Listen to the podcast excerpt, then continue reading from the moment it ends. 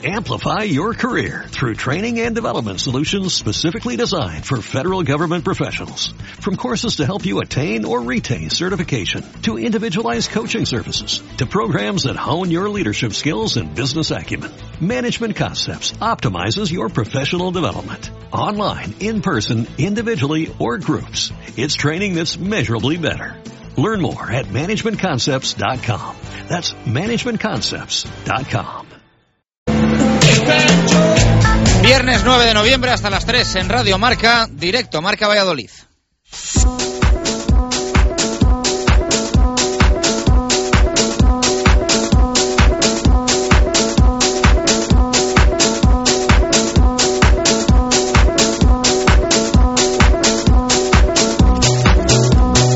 Buenas tardes. A partir de mañana sábado vuelve la competición. Regresa el deporte en directo en un fin de semana con Liga Asobal, partido en casa del Cuatro Rayas de Pastor, cita de la Liga CB para el Blancos de Rueda en eh, Badalona y Primera División para el Real Valladolid en el nuevo estadio José Zorrilla, también rugby y por supuesto todo el polideportivo.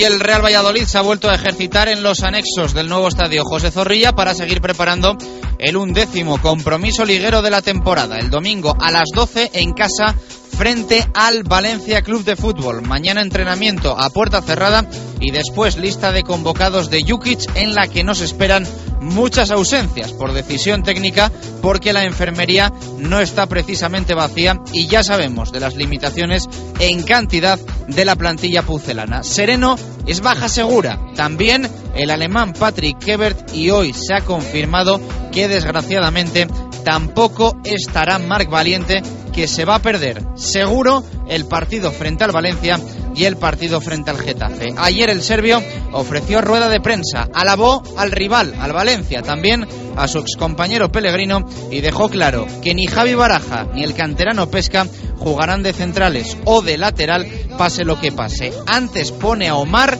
y a Valenciaga en el centro de la zaga.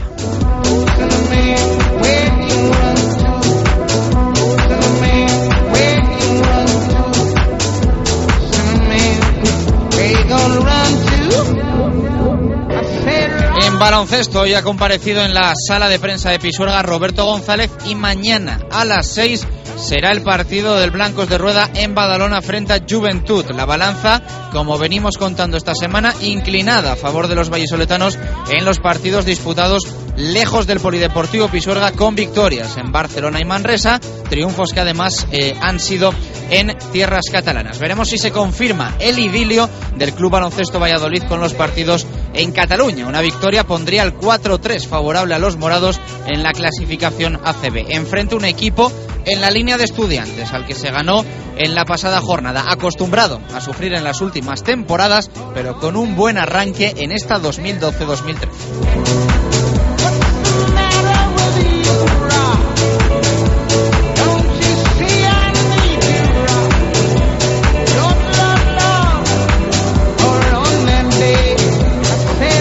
Habrá también mañana Liga Sobal después del parón del fin de semana pasado por las selecciones que ha pillado en medio de una buena racha al cuatro rayas. Ayer escuchamos al entrenador rival, a Mariano Ortega en directo Marca Valladolid y hoy viernes ha hablado Juan Carlos Pastor en rueda de prensa. Esperemos que pueda seguir con esa buena dinámica el equipo vallisoletano y encadenar tres victorias consecutivas que les haga mirar más hacia arriba que hacia abajo.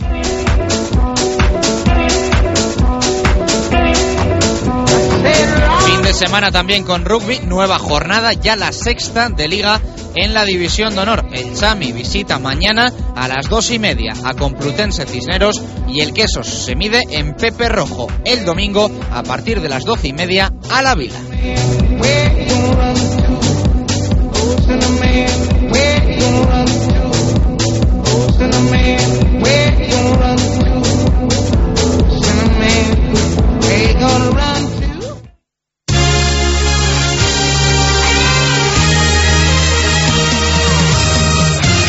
Una y 17 de la tarde, ¿qué tal? Muy buenas por decir algo, porque no es el mejor día para los intereses del Real Valladolid. Mar Valiente se va a perder también, junto con Patrick Ebert y Enrique Sereno, el partido del próximo domingo frente al Valencia Club de Fútbol, a las 12 en el nuevo estadio José Zorrilla. Por lo tanto, ni Mark ni Ebert van a estar tampoco eh, eh, en el partido del domingo, ni tampoco, perdón, en el partido del siguiente fin de semana en el Coliseum Alfonso Pérez frente al Getafe. Así que ausencias importantes. el más fijo de todos los centrales que tiene el Real Valladolid, Mar Valiente, se va a perder los dos próximos compromisos eh, ligueros y también el más fijo de los jugadores de banda que tiene Miroslav Jukic no va a poder estar ni en Zorrilla frente al Valencia ni en tierras madrileñas frente al Getafe. Así que dos bajas eh, importantes que no llegan en el mejor momento.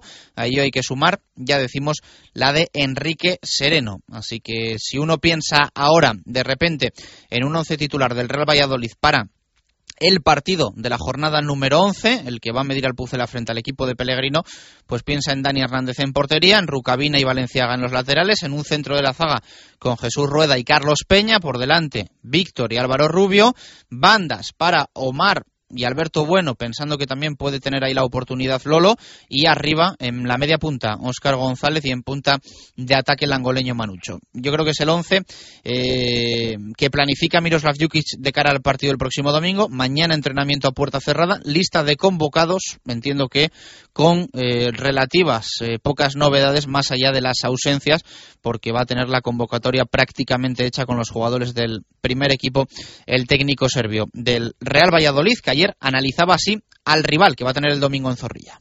Bueno, eh, partido importante contra, contra un club grande que nos espera un partido muy difícil. Hemos visto un equipo de la Champions, un equipo que sabe jugar muy bien el fútbol, con muy buenos jugadores y es un equipo que pienso que, que cada vez va mejor. Además ha recuperado también la gente importante, entonces yo pienso que este equipo al final acabará donde se merece, en, la Champions, entonces es un gran equipo con grandes individualidades, o sea que, que con esto ya te lo he dicho todo y entonces tenemos que estar muy atentos y tenemos que que hacer un partido extraordinario si queremos eh, ganar a un equipo como Valencia. Un Miroslav Jukic que también hablaba de las ausencias que va a tener el próximo domingo. Lo hacía ayer sin saber todavía si iba a estar Marc Valiente o no, pero pensando que el catalán lógicamente lo tenía complicado como él ya había expresado, pero sí conocía que ni Sereno ni Ebert iban a estar en el partido del domingo. Esto decía Jukic. Sí, bueno, que son tres bajas eh, importantes, pero bueno, que vienen otros chicos que van a jugar, que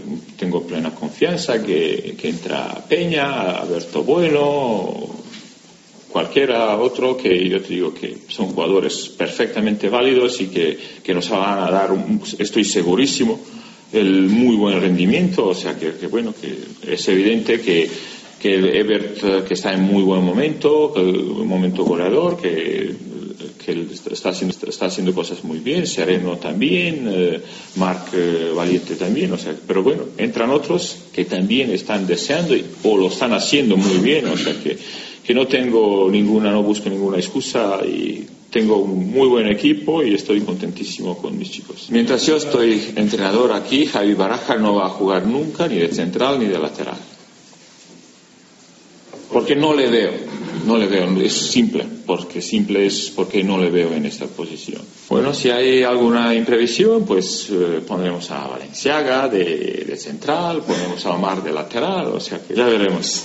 Pero iremos, yo te digo, solucionando cosas eh, como podamos, y, pero sin ninguna preocupación o tenemos eh, salen jugadores con garantía, salen jugadores que están haciendo muy bien y no tengo ningún problema que poner a estos chicos y estoy seguro que, que, van a dar muy buen rendimiento. Lo dice claro Miroslav Jukic, en ningún caso Javi Baraja va a jugar de central, antes pone en esa posición a Miquel Valenciaga y retrasa a Omar Ramos al lateral. Es contundente en ese sentido el eh, entrenador del Real Valladolid. Eh, también se le preguntaba por la posibilidad de que Pesca, de que un canterano entrase en ese centro de la zaga. Y de nuevo contundente, respondía así vamos a ir valorando, pero yo te digo que de primera mano así lo que te di una solución, por ejemplo. no a ti, te digo una solución. Pero bueno, vamos a ir valorando y observando, mm, porque te podría decir como, como Mourinho, es que es que no juega en su sitio, en el filial. No, no, no, no, no. Yo te digo que, es, es una, una, broma y que no, eh, Pesca es un jugador que, que, puede jugar de central, puede jugar de, medio centro. Y es un chico que, que bueno, que es evidente, yo en, posición de medio centro no le puedo dar oportunidad, porque tengo muchos medios centros y no le puedo dar y no, entonces bueno, yo, yo eh, quiero ubicar lo más posible mejores, buenos jugadores, pero el, en, eh, en la posición de, de central, ha jugado en varios, eh, varios partidos en pretemporada y bueno, que es un chico que, que, tiene que aprender estos conceptos. No lo tiene cogidos aún estos conceptos y yo para meterlo, en quemarlo en, contra, contra un equipo de primera división, ha sido caso otro día contra el Betis, que dices, le pongo yo contra, o te, le pongo contra el soldado que, que, que, le va a ir buscando la espalda y todo, que no, un chico que, que no realmente no, no tiene estos automatismos, sería quemarlo. Jornada número 11 que el Real Valladolid va a afrontar en la Liga BBVA el próximo domingo, como decimos, a las 12 frente al Valencia Club de Fútbol. Lo va a hacer como octavo clasificado antes de que arranque eh, la undécima jornada con 14 puntos, los mismos que tiene su rival, los mismos que tiene el Valencia de Pellegrino, que recuerden el pasado miércoles consiguió triunfo en eh, competición continental en la Champions frente al Bate Borisov. Llega en un relativo buen momento el equipo Che. Eh, la jornada 11 en primera va a arrancar hoy a las nueve y media de la noche en el eh, Benito Villamarín con el partido entre el Real Betis y el, el, Granada Club de Fútbol. A las cuatro de la tarde de mañana en Vallecas, eh, Rayo Vallecano, Celta de Vigo, partido de rivales directos del Real Valladolid.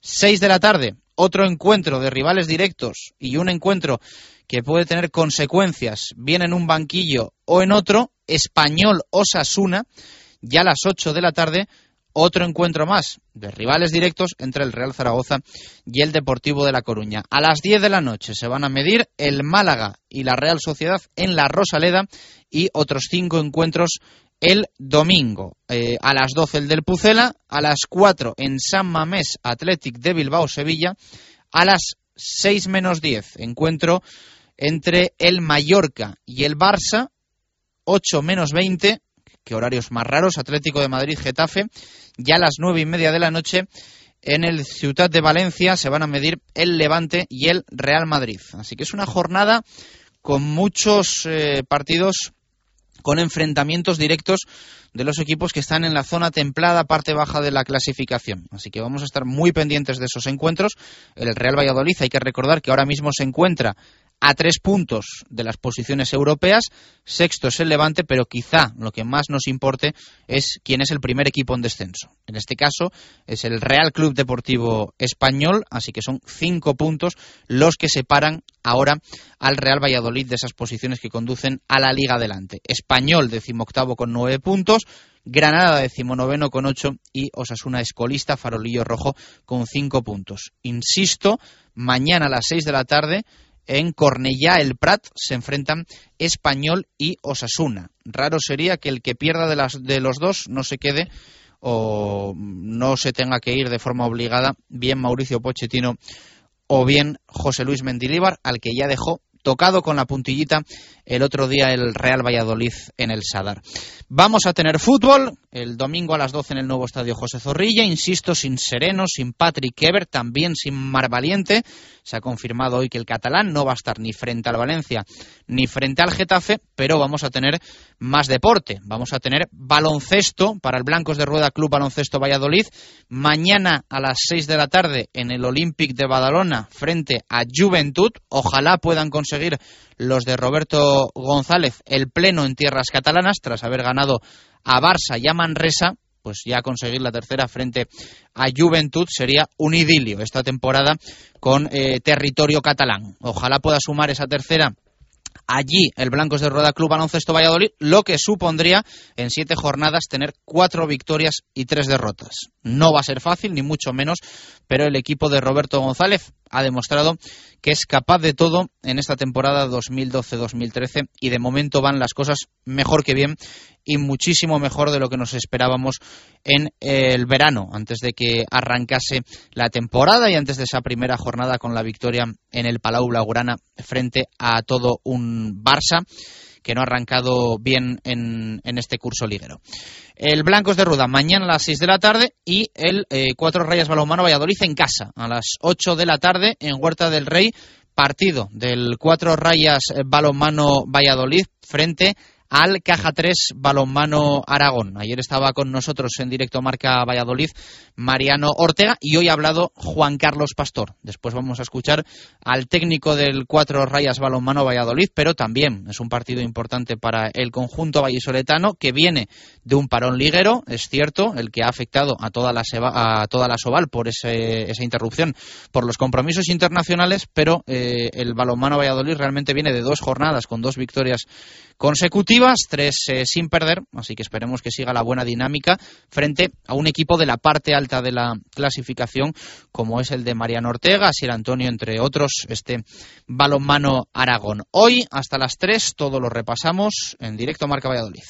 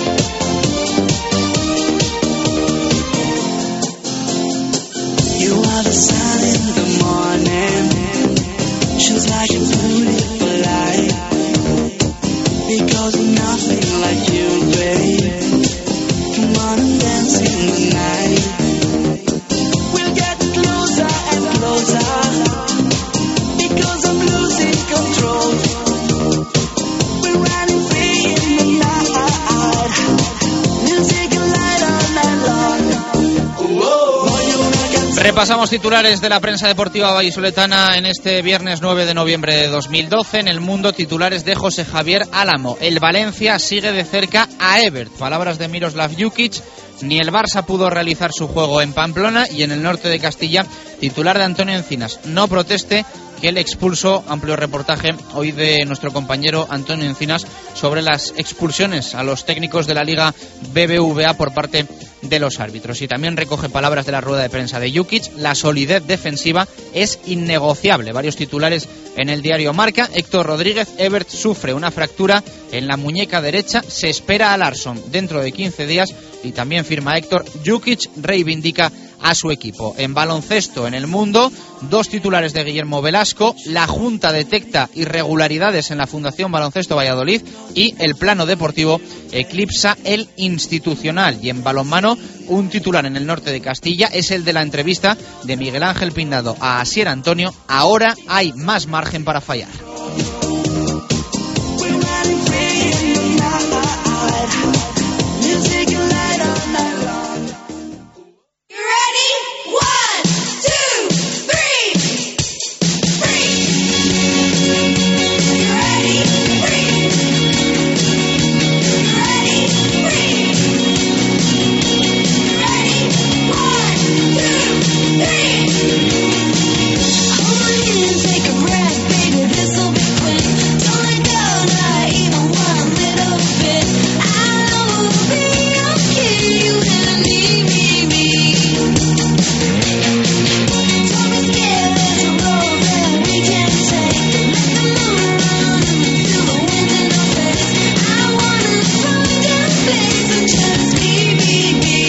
Dos minutos pasan de la una de la tarde, eh, más pronto de lo habitual. Saludo hoy a Gonzalo Quintana. ¿Con qué tal? Muy buenas, ¿cómo estamos? Está Diego Rivera trabajando la, la rueda de prensa de, Roberto González. Como yo he venido antes para mojarme. Has venido, has venido antes. Eh, bueno, confirmada la ausencia de, de Marc Valiente, pues eh, era de esperar, pero Pero bueno, una vez que se confirma, pues eh, sí que podemos decir que una traba más ¿no? en, el camino del, Real Valladolid de cara a conseguir la victoria el domingo frente al Valencia. Sí, yo creo que bueno era esperada, ¿no? Lo contábamos ayer y tal que, el club nos comentaba que, que, bueno que las sensaciones eran negativas de cara a que pudiera estar contra el Valencia, pero yo sí que esperaba que al menos el siguiente sí pudiera estar disponible, ¿no? O duda para el siguiente y que el siguiente se fuese viendo durante los entrenamientos y contra el Getafe a lo mejor sí que estar pero bueno, eh, el diagnóstico son 15 días de baja, dos partidos fuera y bueno, dos partidos que, entiendo que veremos a ver también cómo evoluciona Sereno, pero que al menos eh, yo creo que ya podemos dar por seguro que Carlos Peña va a jugar 90 minutos como central, salvo que pase algo raro, ¿no? Esperemos que no pase nada raro. que no. Sí, porque, porque sería lo que faltaba y es que no, no habría más efectivos. Peña hoy hace una semana no estaba fino, ¿eh? Tenía, también, rueda. tenía también sus molestias. Ni Rueda. Eh, rueda después del partido contra, contra Osasuna también estaba un poco tocado, sí que es verdad que no se ha perdido ningún entrenamiento y era de los más leves junto con Manucho para, para perderse el partido y Peña también, pero, pero también estaban tocados y también arrastraban lo suyo. Así que, bueno, a tocar madera esperemos que no pase nada y, bueno que, el equipo pues intente suplirlo como pueda con trabajo con oficio con bueno esos miembros defensivos que está poniendo a cabo Miroslav Jukic. Bueno pregunta que tenemos hoy en directo marca para nuestros oyentes. Nos puede responder ya sabes hasta las 3 de la tarde. Hoy nos han llegado muchas así que vamos a leer ahora alguna y seguro que nos queda alguna para el tiempo del fútbol. Eh, ¿crees que van a afectar esas ausencias la de Mar Valiente la de Patrick Evert la de Enrique Sereno frente al Valencia Club de Fútbol y también cómo ves ese partido frente al equipo de Pellegrino. Puma Zalama nos dice el equipo está desmembrado con las bajas. Yo apostaría por reservar jugadores tocados.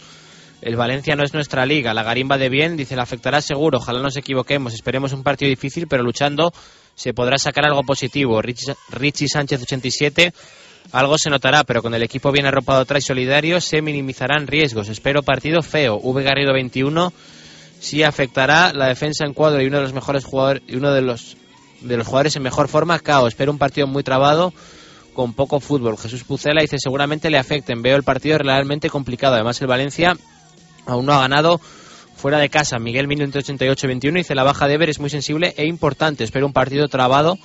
A ver si cazamos alguna contra. Fernandito RL se notarán sobre todo la baja de Ever. Vamos a perder profundidad en ataque aunque bueno, aporta otras cosas. José Cine, partido muy difícil, pero con orden y criterio se puede sacar adelante. Hay que disminuir las virtudes del Valencia y ganar. Sergio con uno, sí, sobre todo la de Eve. Venía siendo decisivo, esperar a tener una y meterla. Partido muy complicado. Jojalonta, claro que se notarán las bajas, pero saldrán 11 a jugar y darán la cara. Espero no ver cosas raras. Horas Pucela y Cesareno no tanto. Los otros dos son básicos, sobre todo Patrick. Control total del Valencia y partido complicado. Confiemos en bueno. Al Rusi Dice, sin bajas tenía esperanzas de sacar algo positivo contra el Valencia, pero ahora esas esperanzas se esfumaron. House Pucela dice, le afectarán mucho las bajas y espera un partido feo y sin posesión de pelota. Vamos sufriendo y seguramente un empate. José Luis Zama notará las ausencias como es normal, pero creo que tenemos futbolistas capacitados para hacer un buen trabajo y dar la talla. Abel Barrio, el partido es dificilísimo y además con estas bajas yo creo que va a ser muy complicado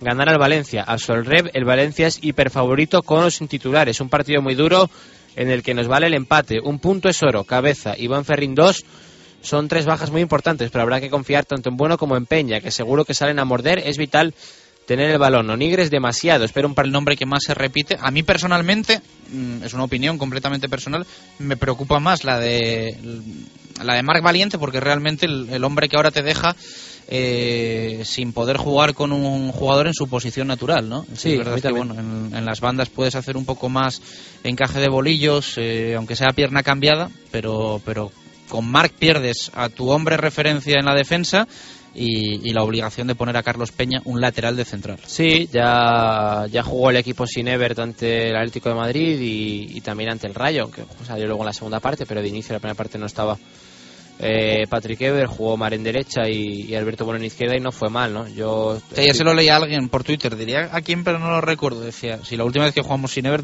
marcamos seis goles. Sí, luego salió en la segunda parte un rato, pero, pero sí que de inicio no, no jugó. Eh, entonces, bueno, yo más o menos coincido. Yo creo que Mar Valiente deja más en cuadro la defensa, pues ya la necesidad de meter a un lateral primeros minutos, eh, primer partido entero. Ya digo, salvo que pase algo, hay que tocar madera, que va a tener que jugar como como central Carlos Peña y, deja todo más en cuadro, ¿no? Solo tienes un central disponible, es verdad que la confección de la plantilla tienes tres y bueno, dos lesionadas pues hace que solo tengas uno, el filial ya lo ha analizado Jukic eh, que de momento no ve a nadie capacitado para subir, entonces pues tiene que tirar de un lateral izquierdo y, colocarlo de central. Yo creo que es más significativo lo, lo, de Mar también para mí, sí. Quintana, gracias. En nada te escuchamos, eh, repasando las categorías inferiores.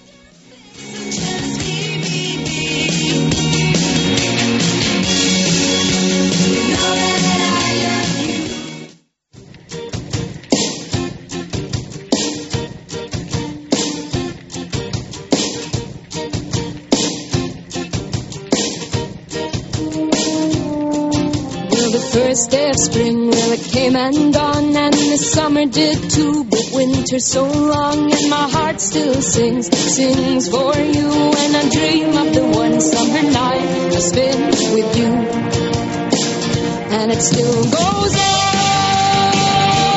Una y 38 minutos de la tarde, vamos a ir con Pucelano Anónimo y a carta completa. Eso quiere decir que siendo hoy viernes va a haber dos puntos para todos los que enviéis la respuesta correcta a Pucelano Anónimo, rm.gmail.com hasta las 3 menos cuarto de la tarde.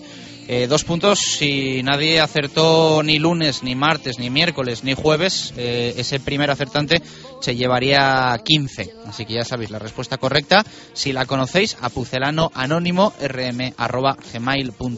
Carta completa que locutamos en directo marca.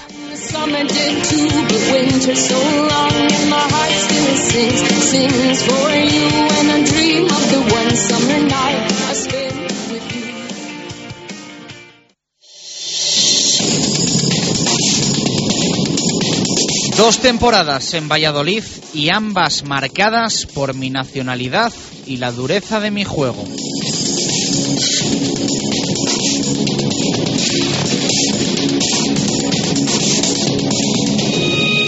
En la campaña de mi llegada a Valladolid, el equipo consiguió un ascenso a primera, con una plantilla repleta de grandes jugadores.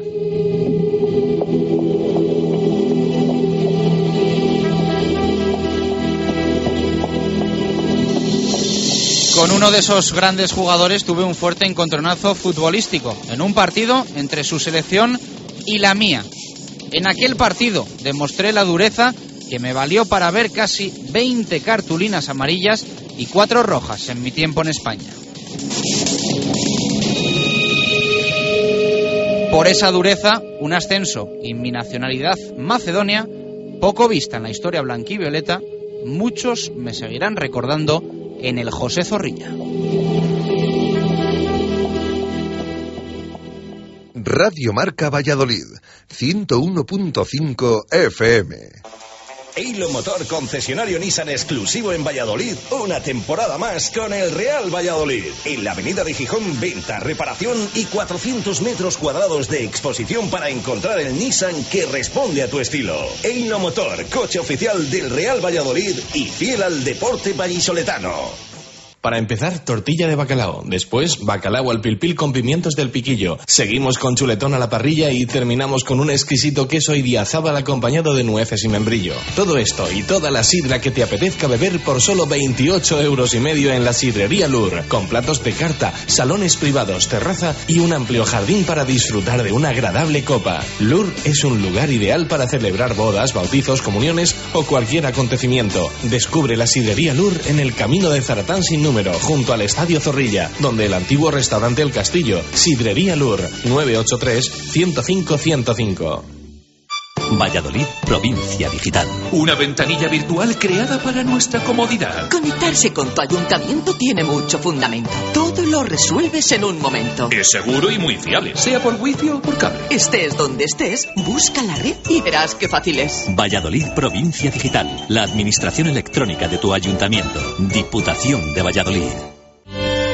Si hay algo imprescindible en Valladolid es descubrir la Viña de Pachi, un restaurante único, tradicional y creativo, donde la gastronomía se disfruta en cada plato. Las cocochas, el rape, el besugo al horno y un sinfín de pescados frescos y de temporada forman parte de una carta con personalidad a la que sumar un servicio y una atención que diferencia a la Viña. Un lugar inigualable para celebrar comidas y cenas de empresa o cualquier evento especial. La Viña de Pachi, en la calle Rastrojo número 9 de Valladolid. Reserva de mesas en el 983 34 10 18.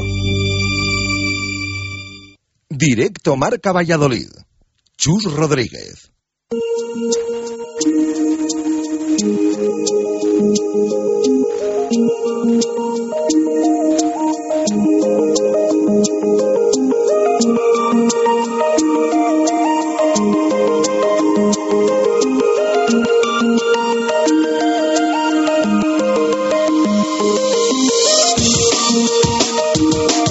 Y 43 minutos de la tarde, seguimos en directo Marca Valladolid, entramos en zona mixta, nos toca repasar lo que vamos a tener el fin de semana en las categorías inferiores del fútbol. Sigue con nosotros Gonzalo Quintana y se incorpora nuestro profe Javi Pardo. Hola Javi, ¿qué tal? Muy buenas, ¿cómo estamos? Hola, ¿qué tal? Buenas tardes, Chus. Bueno, un placer tenerte con nosotros en el estudio de la Avenida de Burgos en este viernes.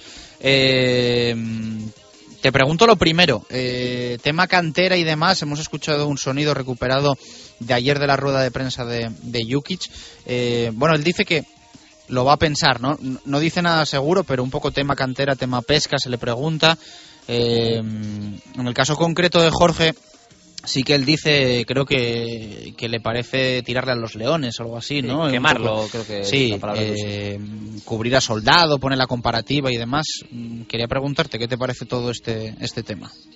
Bueno, yo creo que el tema de Jorge Pesca ahora mismo es complicado, y digo este caso porque es el que ha mencionado el Mister, si fuera Iván Casado sería otras circunstancias, pero en el caso de Jorge Pesca es complicado porque, primero porque él casi nunca juega de central, solo juega con el primer equipo, y eso ya pues como haciendo un poco la gracia lo decía ayer Dukic con el tema de Toril y Mourinho, pero es algo que también Sí, pasa, luego ¿eh? matizaba que en esta en este club hay autonomía ¿eh? para, para tomar decisiones en cuanto a las posiciones de los chavales y, y demás. Yo sí que creo que Pesca, si quiere ser central, vamos, si Dukic quiere que sea central, debería empezar por ser un central de tercera para poder ser un central de primera.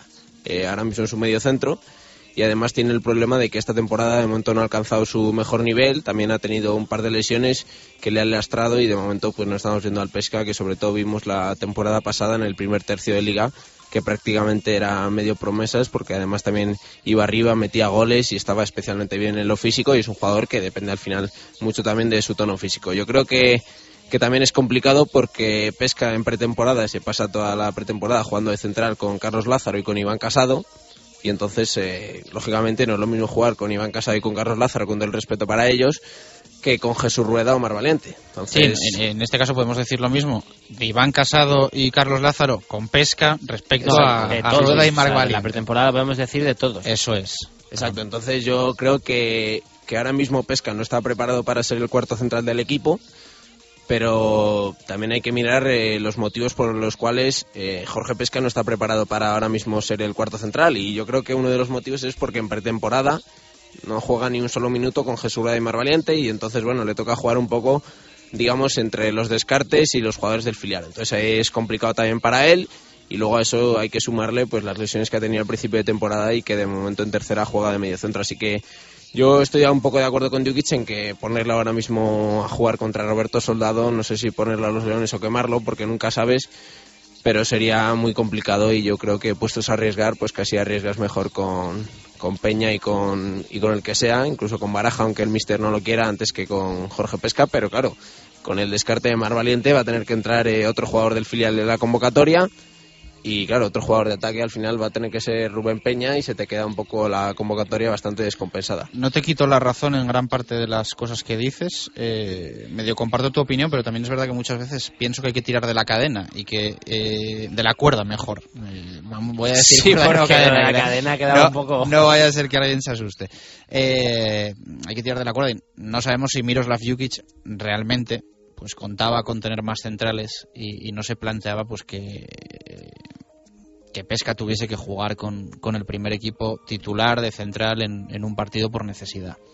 Mm, Yo me quedo también un poco con, con esa duda, ¿no? Pues al final siempre se habló de que Mogil se iba, sí o sí, pero llegaba Pulido o otro central. Llegó el día 31 de agosto y no llegó nadie y el equipo se quedó con, con tres centrales del, del primer equipo.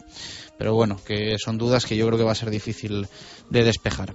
Sí, eso yo creo también que sería otro tema a debatir. ¿Por qué dos, dos centrales que la temporada pasada del Promesas debutan con el primer equipo, como Mongil y Jordi, no están hoy en el club para hacer ese papel de cuarto central y tiene que ser Pesca el, el cuarto central, entre comillas? Pero bueno, como digo, ese sería otro debate y otro... O, ins- o insisto que hubiese llegado alguien para, para ser cuarto central.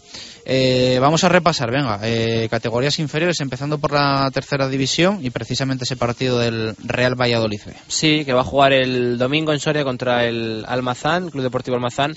Domingo a las 5 de la tarde, el Almazán que está en la parte baja de la clasificación es decimoquinto con solo 12 puntos y bueno, el problema es que de momento es séptimo con 20, está a cuatro de los puestos de promoción, de los puestos de playoff.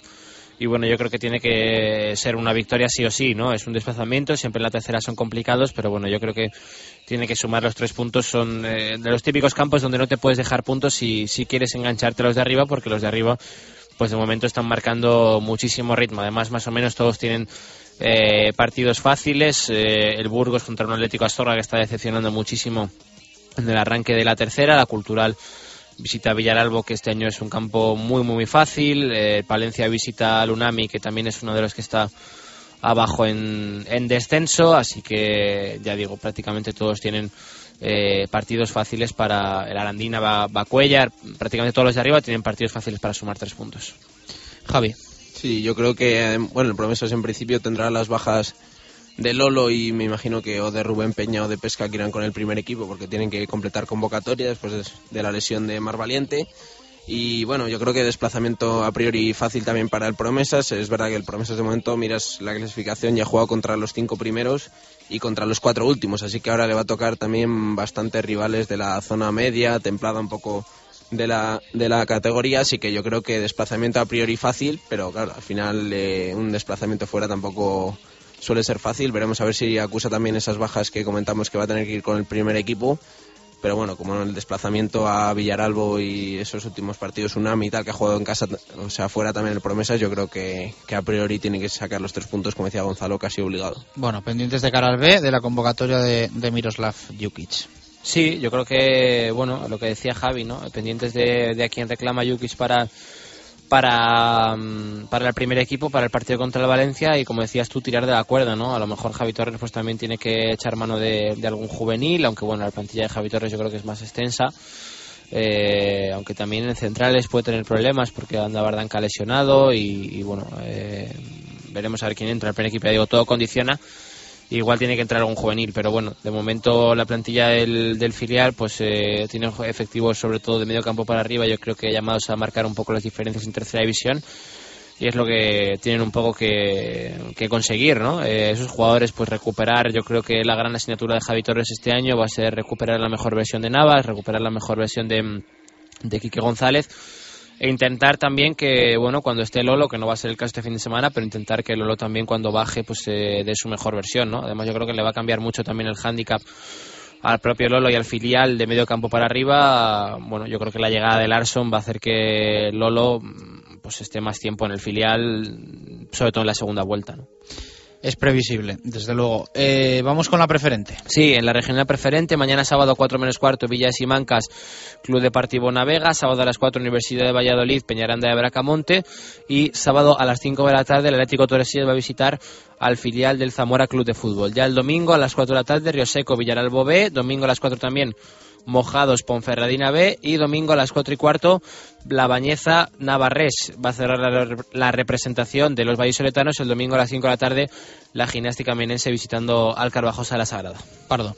Sí, bueno, eh, ya lo comentamos toda la semana, ¿no? De momento el, Río Seco le está costando mucho. Eh, veremos a ver si por fin consigue la primera victoria eh, contra un rival directo, además, porque juegan último contra penúltimo de la categoría. Así que si en el caso del Promesas lo decíamos también que era obligado, yo creo que para el Río Seco, para mantener aspiraciones, aspiraciones, y estamos hablando de la décima jornada, pero es que tiene tan solo un punto y ya se le pone a siete puntos la, la zona que marca el descenso, así que yo creo que, que, obligada victoria también para el Río Seco frente al Villaralbo B, como que como comentábamos también antes del Villaralbo, no está siendo el Villaralbo de otros años y lógicamente también pues el final del Villaralbo pues no es tampoco lo de otros años. Veremos a ver el Tordesillas, que, que es verdad que en la última jornada consiguió la victoria contra la Bañeza, pero que había empezado muy bien y luego tuvo un par de jornadas que, que notó un poco también, pues no sé si el cambio de, de categoría o qué, Pero así que yo creo que a seguir confiando en el Tordesillas, que tiene a tres puntitos a Lonzonilla, pero Lonzonilla tiene a priori también un partido fácil frente al Vejear Industrial, así que bueno, veremos a ver cómo se desarrolla la jornada, pero a priori eh, yo creo que el Río Seco tiene que sumar los tres puntos sí o sí.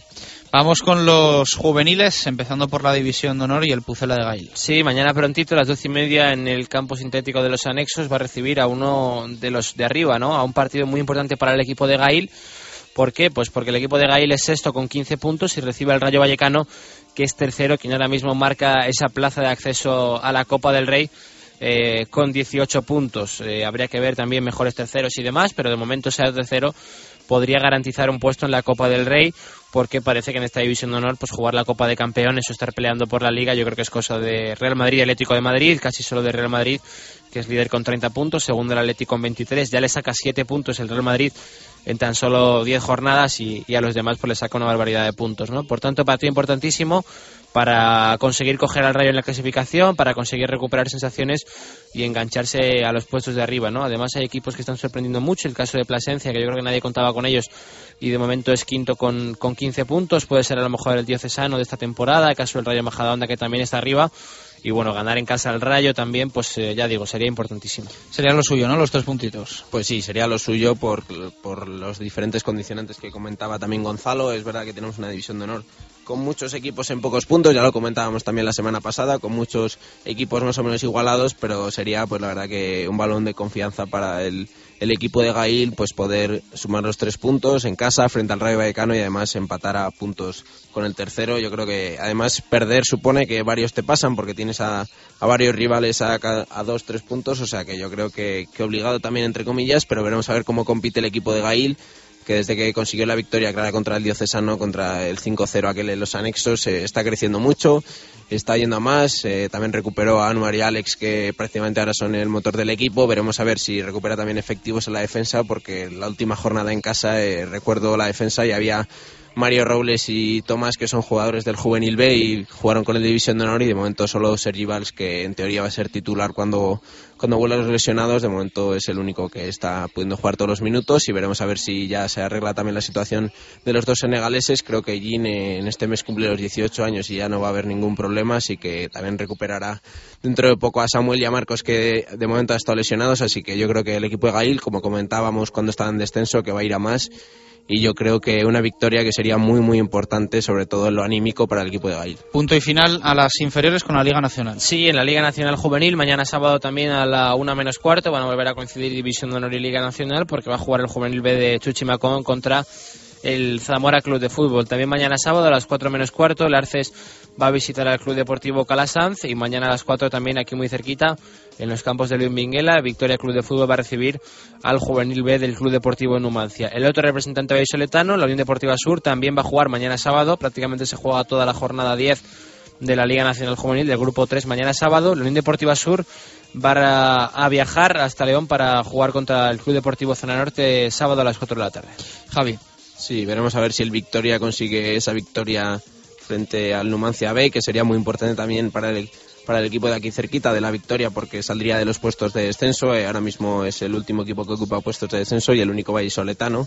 Así que yo creo que, bueno, a seguir viendo, veremos a ver qué podemos ver si el juvenil A o el B, porque ya que coinciden a la vez, pues no podemos ver los dos, pero el Zamora que la, o sea, que la pasada campaña jugaba en División de Honor y que ganó la pasada jornada al Victoria, ya comentamos que era un equipo que recién descendido y que debía estar más arriba y ahora se enfrenta frente al Real Valladolid B, así que yo creo que también partido interesante en los anexos y veremos a ver también si el Sur y el Arces, dos equipos que comenzaron muy bien y que ahora mismo están cuarto y sexto, yo creo que muy buen papel también de los dos vallisoletanos, especialmente el Arces, que es un equipo también recién ascendido, así que veremos a ver qué, qué pueden hacer los equipos de Valladolid. Cotizadísimas mañana las plazas en los anexos de la escalera, de la grada, para ver los dos donde partidos. Es el único sitio donde puedes ver los dos partidos, pero claro, hay que llegar muy pronto, pero claro, es el sitio clave, porque si te pones arriba del todo, pegado a la escalera, eh, pues girar más o menos 90 grados y puedes llegar a ver los dos partidos. Hay que ir con tiempo entonces, ¿no? Yo nunca lo he conseguido. ¿Nunca lo has conseguido? No, bueno, que, también es que tú no eres muy de llegar pronto a los sitios. Efectivamente, creo que es más bien por eso, pero sí que sé que son plazas muy solicitadas en días como este.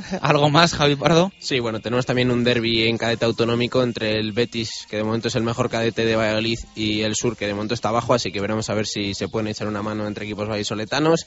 Firmamos el empate a priori, así que veremos también, estamos atentos, domingo a las 11 en el Felicísimo. Muchas gracias. Gracias a ti, Chus. A Quintana le escuchamos luego en el tiempo para el fútbol. Una y 57. Tenemos más cosas que contar de lo que va a ser eh, el domingo en lo que respecta a nuestra zona mixta o el fin de semana, sábado y domingo. Ayer hablábamos mucho de rugby con David García. Recordamos esos dos partidos que van a tener los representantes boyisoletanos. Sábado a las dos y media, ese partido Cisneros-Chami. Y en casa, el domingo a las doce y media en Pepe Rojo, el quesos que se van a medir a la vila. En fútbol sala femenino, el Valladolid FSF va a jugar en tierras eh, lucenses mañana, seis y media, en el pabellón de Vista Alegre frente al Burela. Esto quiere decir que el Valladolid Fútbol Sala Femenino, que es tercero, se va a medir al segundo. Así que muy buen partido. Eh, la uva de Chema Rodríguez, eh, hablamos de fútbol sala masculino, juega también mañana a las seis y media y lo hace en Benvibre frente al Mosteiro. A ver si vuelven a la senda de la victoria los chicos de la UBA que habían empezado de forma fantástica pero eh, habían dado unos pasitos atrás en las jornadas posteriores. Hablamos también de básquet en silla de ruedas, segunda jornada en la máxima categoría del básquet en silla de ruedas español. El Fundación Grupo Norte BSR Valladolid va a jugar en tierras gallegas frente al Anfif de Vigo, mañana a las seis y media de la tarde en el pabellón de Bouzas. Vamos a escuchar cómo prevé José Antonio de Castro el encuentro de mañana. Viajamos a Vigo en la segunda jornada del campeonato para enfrentarnos al Anfit de Vigo. Un equipo que viene de ganar en la primera jornada por muy poquitos puntos en Canarias al hace Gran Canaria. Es un equipo que además en su cancha es, muy complicado porque tiene la presión del público, es una de las canchas con más afluencia del campeonato y además un equipo que es muy agresivo en defensa. Eh, además, eh, vienen de habernos derrotado en el trofeo Fundación Grupo Norte en Valladolid hace tres semanas y es un encuentro clave en cuanto a, a ver lo que puede dar nuestro equipo en la competición. Es un equipo muy complicado y basta decir que en la temporada en la que conseguimos el ascenso, una de las derrotas más complicadas fue allí en, en los últimos segundos de partido.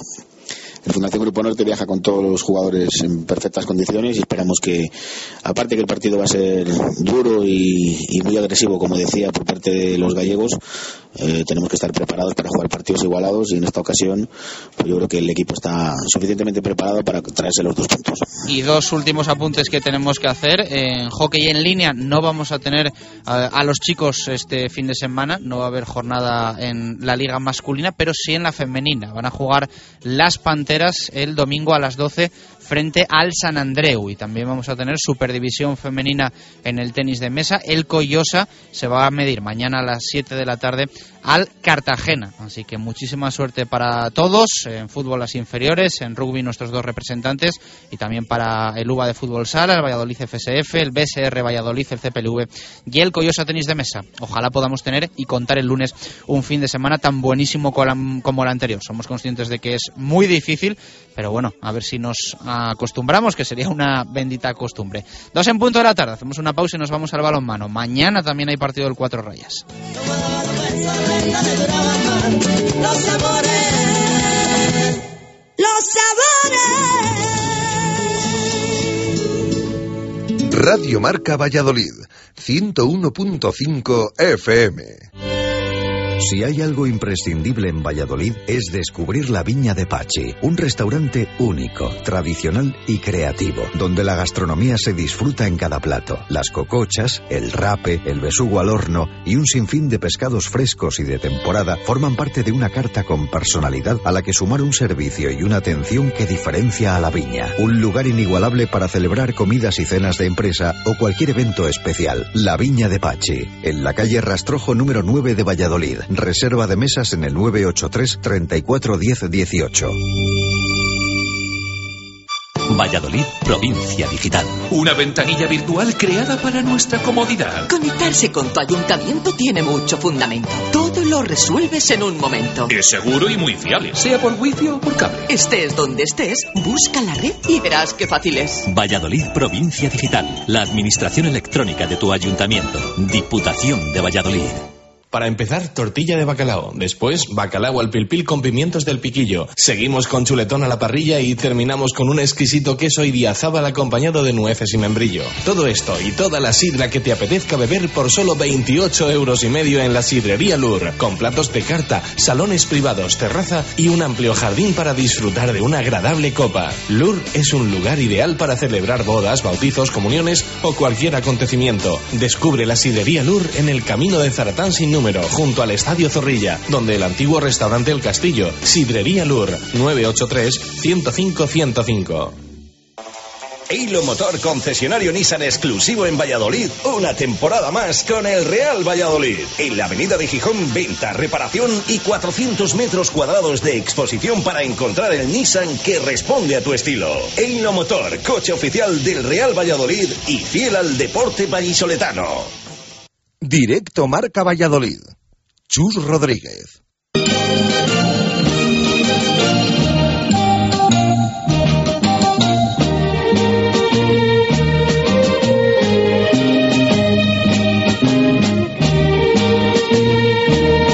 Dos y tres minutos de la tarde. Hoy no está con nosotros eh, el maestro Marco Antonio Méndez. Está despidiendo al compañero fotógrafo Félix Ordóñez. Aprovechamos también para mandar un fuerte abrazo a toda su familia, a todos sus amigos y que descanse en paz el grandísimo fotógrafo Félix Ordóñez, al que perdíamos el pasado domingo. Eh, hoy no está Marco con nosotros, pero igualmente hay que hablar del Cuatro Rayas Balonmano Valladolid, por supuesto, porque mañana vuelve la Liga Sobal tras el parón del fin de semana pasado por los compromisos de las eh, selecciones, por esos compromisos internacionales con poca representación del balonmano Valladolid, ninguna en la selección española a, diferente a temporadas pasadas, pero que bueno, también sirve para que hayan podido trabajar con total tranquilidad a las órdenes de Pastor y no hayan tenido absolutamente nada o el, o el mínimo desgaste en este sentido. Vuelve la Liga Sobal, lo hace para el Cuatro Rayas Balonmano Valladolid con el objetivo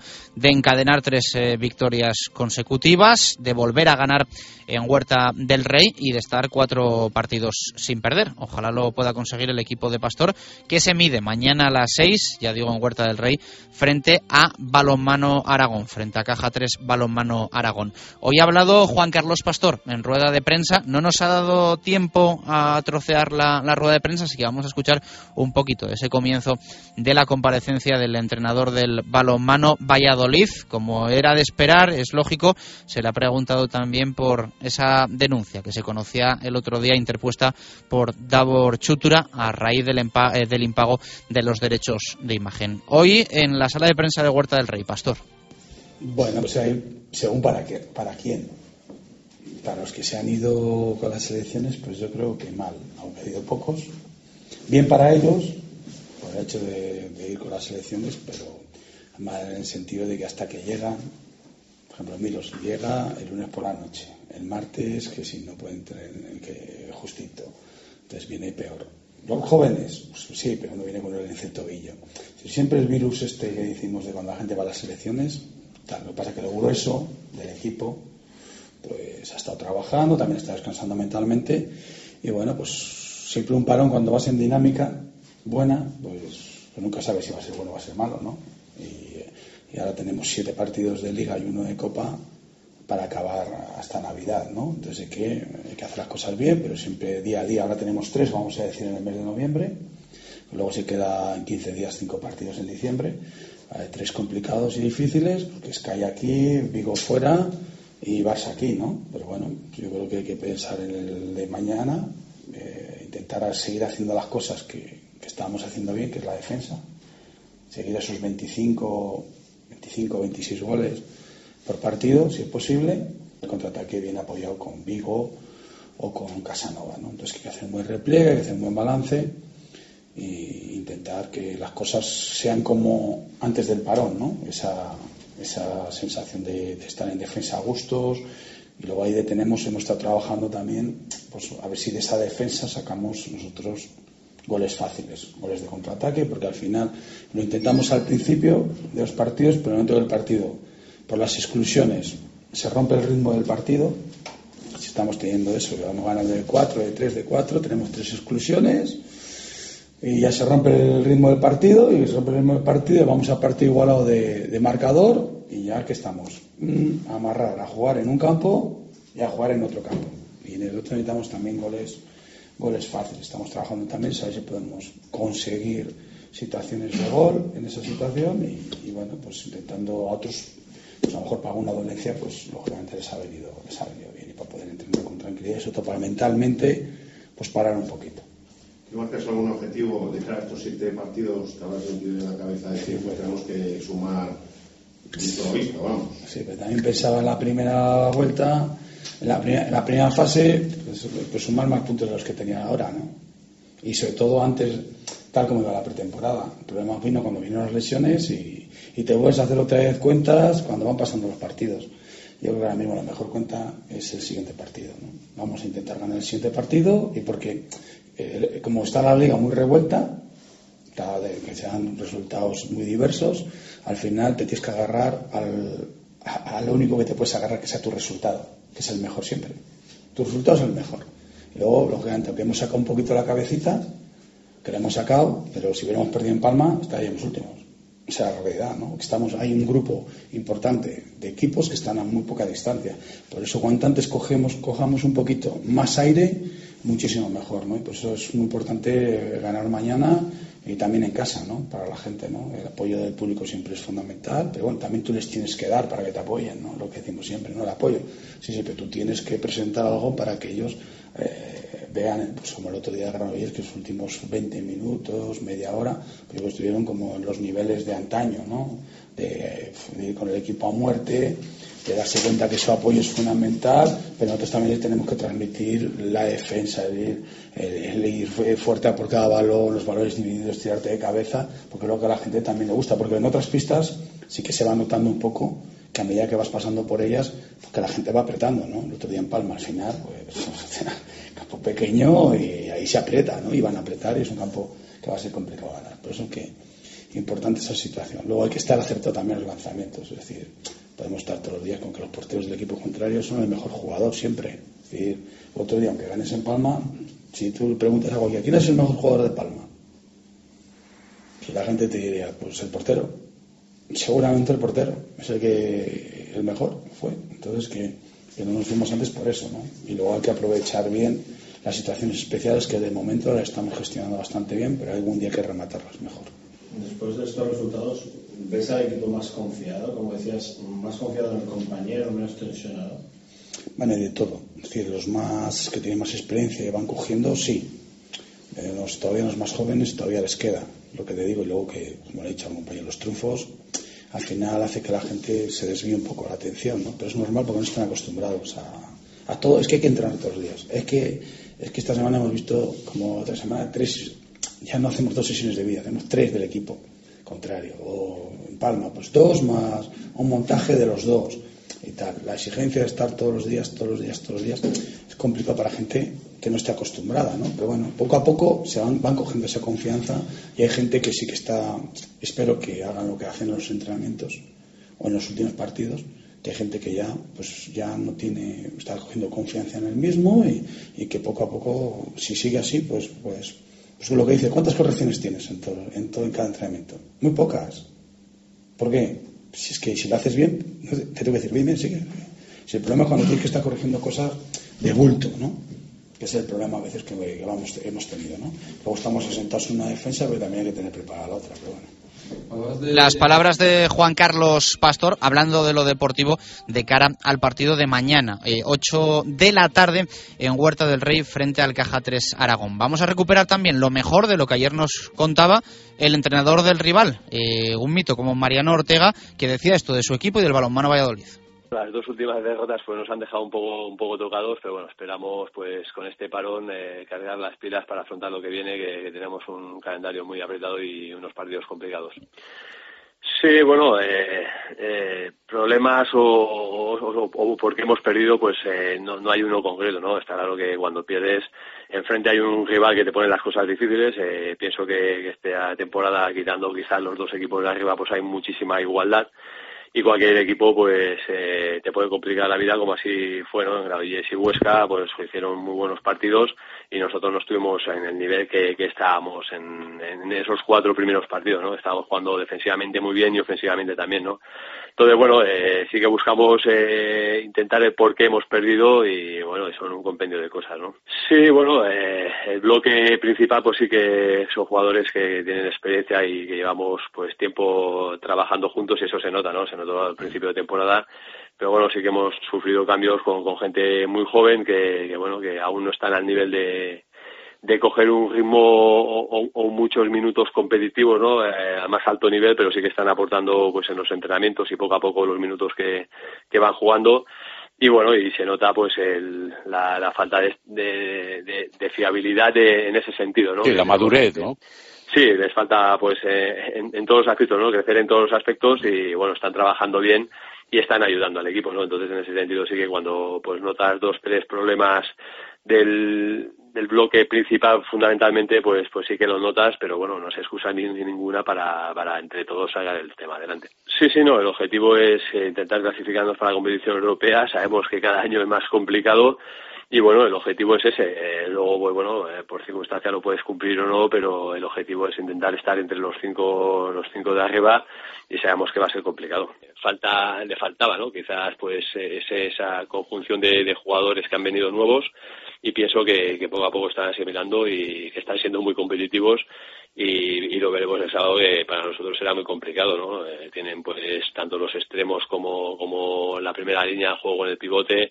y defensivamente que van a más y, bueno, pienso que, es un buen conjunto, muy competitivo y Pastor ya tiene mucha experiencia para, para sacar el máximo de, de sus jugadores y seguro que estarán ahí en poco tiempo. Las palabras de Mariano Ortega, consciente de que no va a ser fácil el partido para su equipo mañana en Huerta del Rey. Queríamos separar un poco de lo deportivo las palabras de Juan Carlos Pastor sobre el tema de Davor Chutura. Lo decíamos antes, le preguntaban, como es lógico, hoy en la rueda de prensa por esa denuncia que interponía el ahora jugador del Benfica. ¿En qué medida le puede afectar esto al cuatro Rayas Balonmano Valladolid? Pastor es positivo y confía sobre todo en su presidente.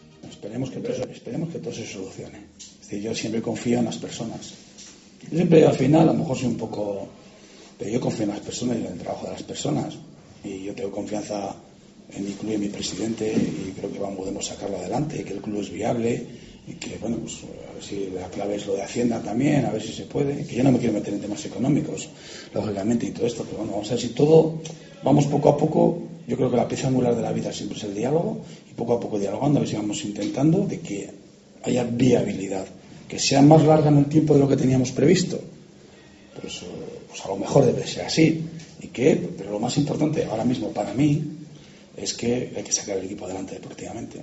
¿Me entiendes? Y yo sé que hombre, estas noticias tal, pero también al equipo que, pues que se vea que hay posibilidad de lo de Hacienda o tal, pues sí creo que le da también optimismo y que poco a poco, pues sí, pues, pues vamos a tener a lo mejor más trastoques en el tiempo, pero tenemos confianza, que yo creo que es la clave. Hay que tener tranquilidad y confianza y sobre todo paciencia, paciencia. Pero es que es algo que pasa, que si no tenemos eso, el tiempo pasa y los partidos se pasan y tenemos que sacar el tema deportivo. Eso es lo que tenemos que hacer. El otro, hay otras personas que, entre todos a ver si lo podemos sacar y nosotros ayudarlos desde el punto de vista de, deportivo. Es como lo que siempre he dicho, una frase buena, ahora apunta. Una frase buena. ¿eh? Lo que tengas en la cabeza, que no tiene que estar en ella, sácalo rápido. Porque más tarde o más temprano lo vas a sacar. Y el daño que te está haciendo dentro de la cabeza es tremendo. Hay algo que te hace daño en la cabeza. ¿Y cuándo va a salir? ¿Dos meses? ¿Un mes? ¿Una semana? ¿Un día? ¿Una hora? ¿Un minuto? si va a salir, cuanto más tarde en salir, más daño te va a hacer. Bueno, pues con esa frase de Juan Carlos eh, Pastor nos quedamos. Él está claro que quiere sacar adelante eh, el tema deportivo, pero mm, veremos en qué medida le puede afectar o no el económico. Él insiste en paciencia y sobre todo en una palabra que ha repetido en varias ocasiones como es la palabra confianza. Dos y dieciséis minutos de la tarde, mucha suerte. Mañana el cuatro Rayas Balonmano Valladolid en ese partido a las ocho de la tarde en Huerta del Rey frente al Caja 3 Balonmano Aragón. Eh, nos vamos al básquet con Diego Rivera. Mañana también a las 6, pero lejos de Pucela, juega el Blancos de Rueda Club Baloncesto Valladolid.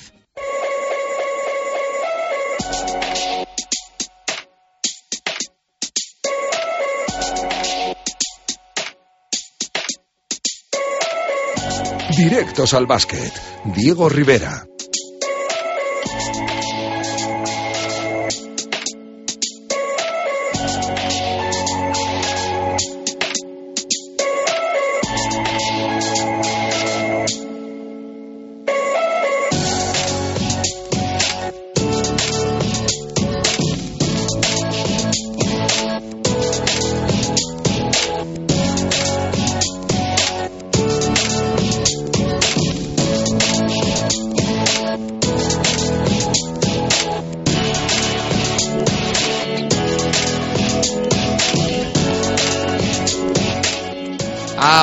De siete minutos para llegar a las dos y media de la tarde. Saludo a Diego Rivera. Rivi, ¿qué tal? Muy buenas, ¿cómo estamos? Hola, buenas tardes, ¿qué tal? Bueno, confianza, ¿no? Eh, lo dice Juan Carlos Pastor y también la tenemos en el Blancos de Rueda de cara al partido de, de mañana en Badalona frente a Fiat Juventud. Sí, sin duda. Creo que hay que tener mucha confianza. El equipo está trabajando bien, está trabajando con mucha intensidad durante toda la semana con la mente puesta ya en el partido de mañana en, en Badalona y bueno, yo creo que, que, hay que ser optimistas por el buen inicio de temporada.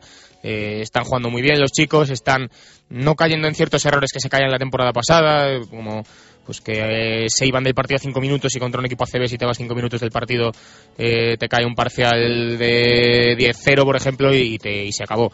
Este año la verdad es que está sabiendo dosificar todo, todo eso Roberto y sus chicos, está llegando eh, con vida a los finales de partido y los está gestionando muy bien, cosa que también era uno de los fallos de la temporada pasada. Y bueno, de momento, pues ya digo, inmejorable el arranque, 3 de 6, eh, todo tranquilidad en a orillas del Pisuerga y, ahora viene Juventud, que bueno, es un partido muy difícil jugando fuera de casa, pero que visto lo visto y que el equipo está respondiendo también fuera de casa, a diferencia del año pasado, pues eh, ¿por qué no confiar y por qué no pensar que el equipo puede dar la sorpresa y llevarse la victoria? ¿Qué tal hoy, Roberto?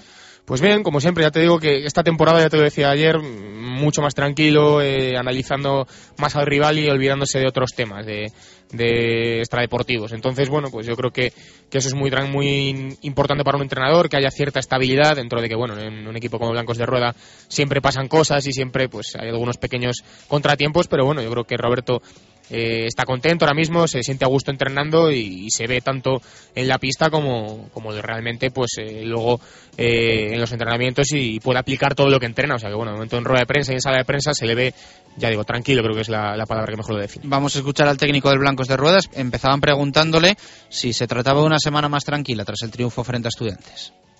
Bueno, las semanas comienzan distinto, ¿no? Si has ganado o has perdido, la cara es otra.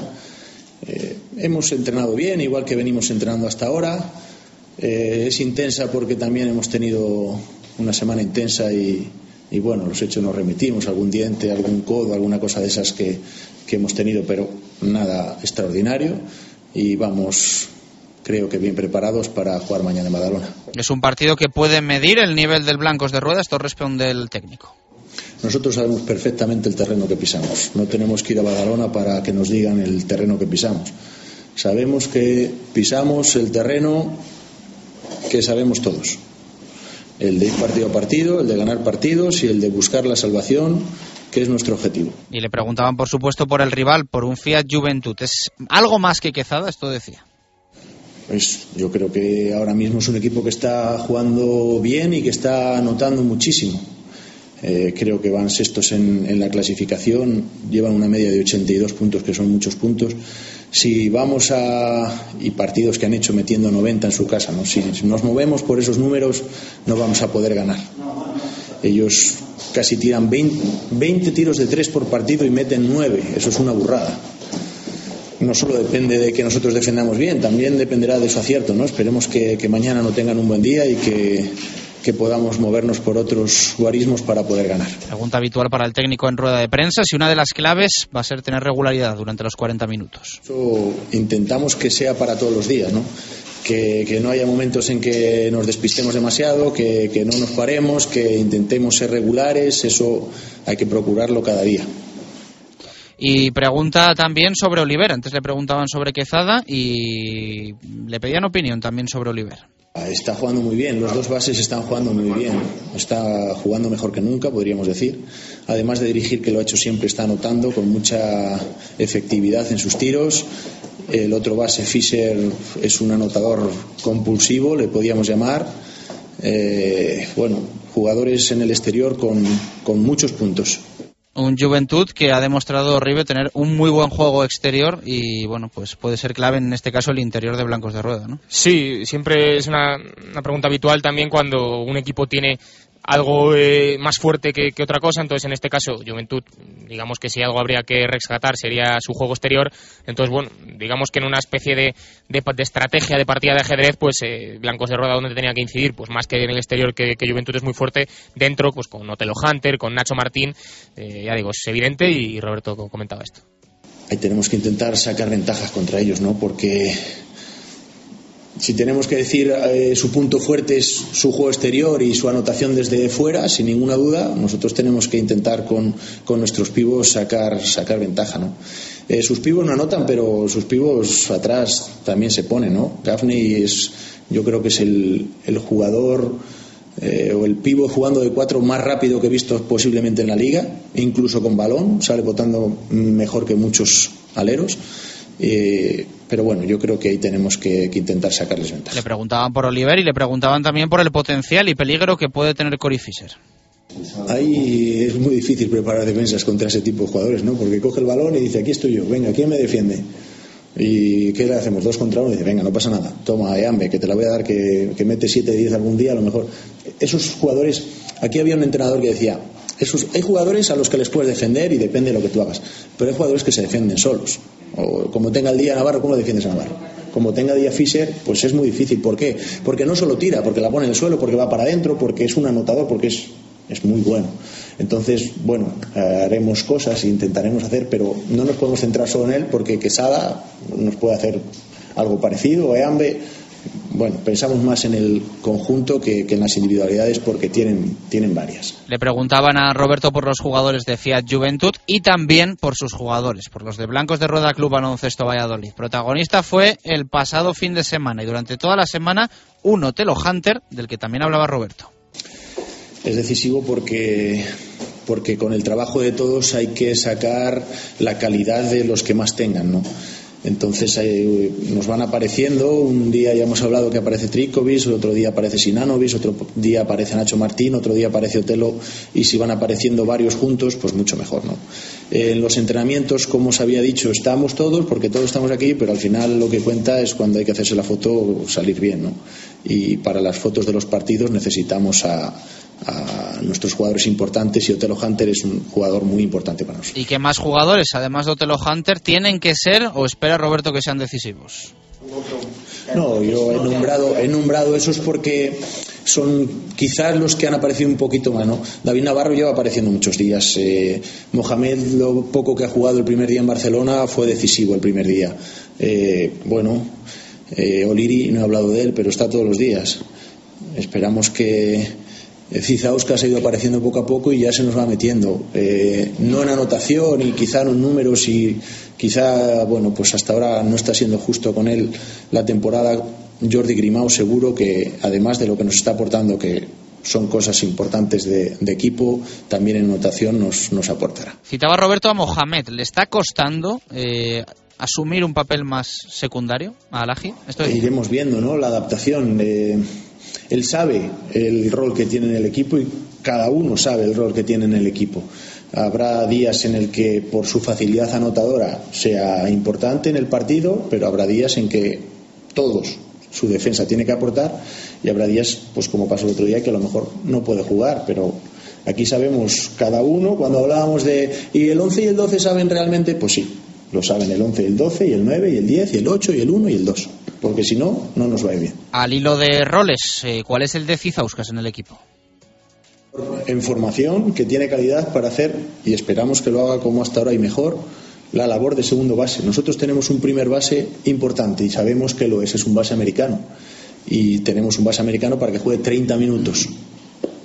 Cizauskas está para que nos dé los 10, o un día que haya faltas 15, o un día que se lesione que nos tenga que dar 20 y 20 con David Navarro pero el base importante es Alex Renfro, que nos tiene que dar 30 minutos, calidad, importante como el otro día para terminar. Y Sisa, Cizauskas, lo que, nos tiene, lo que nos tiene que dar es la defensa, que nos la da todos los días, tener el control del equipo que lo va teniendo y luego los puntos que nos vaya dando, eso nos van a venir bien. Pero no es su principal función el anotar.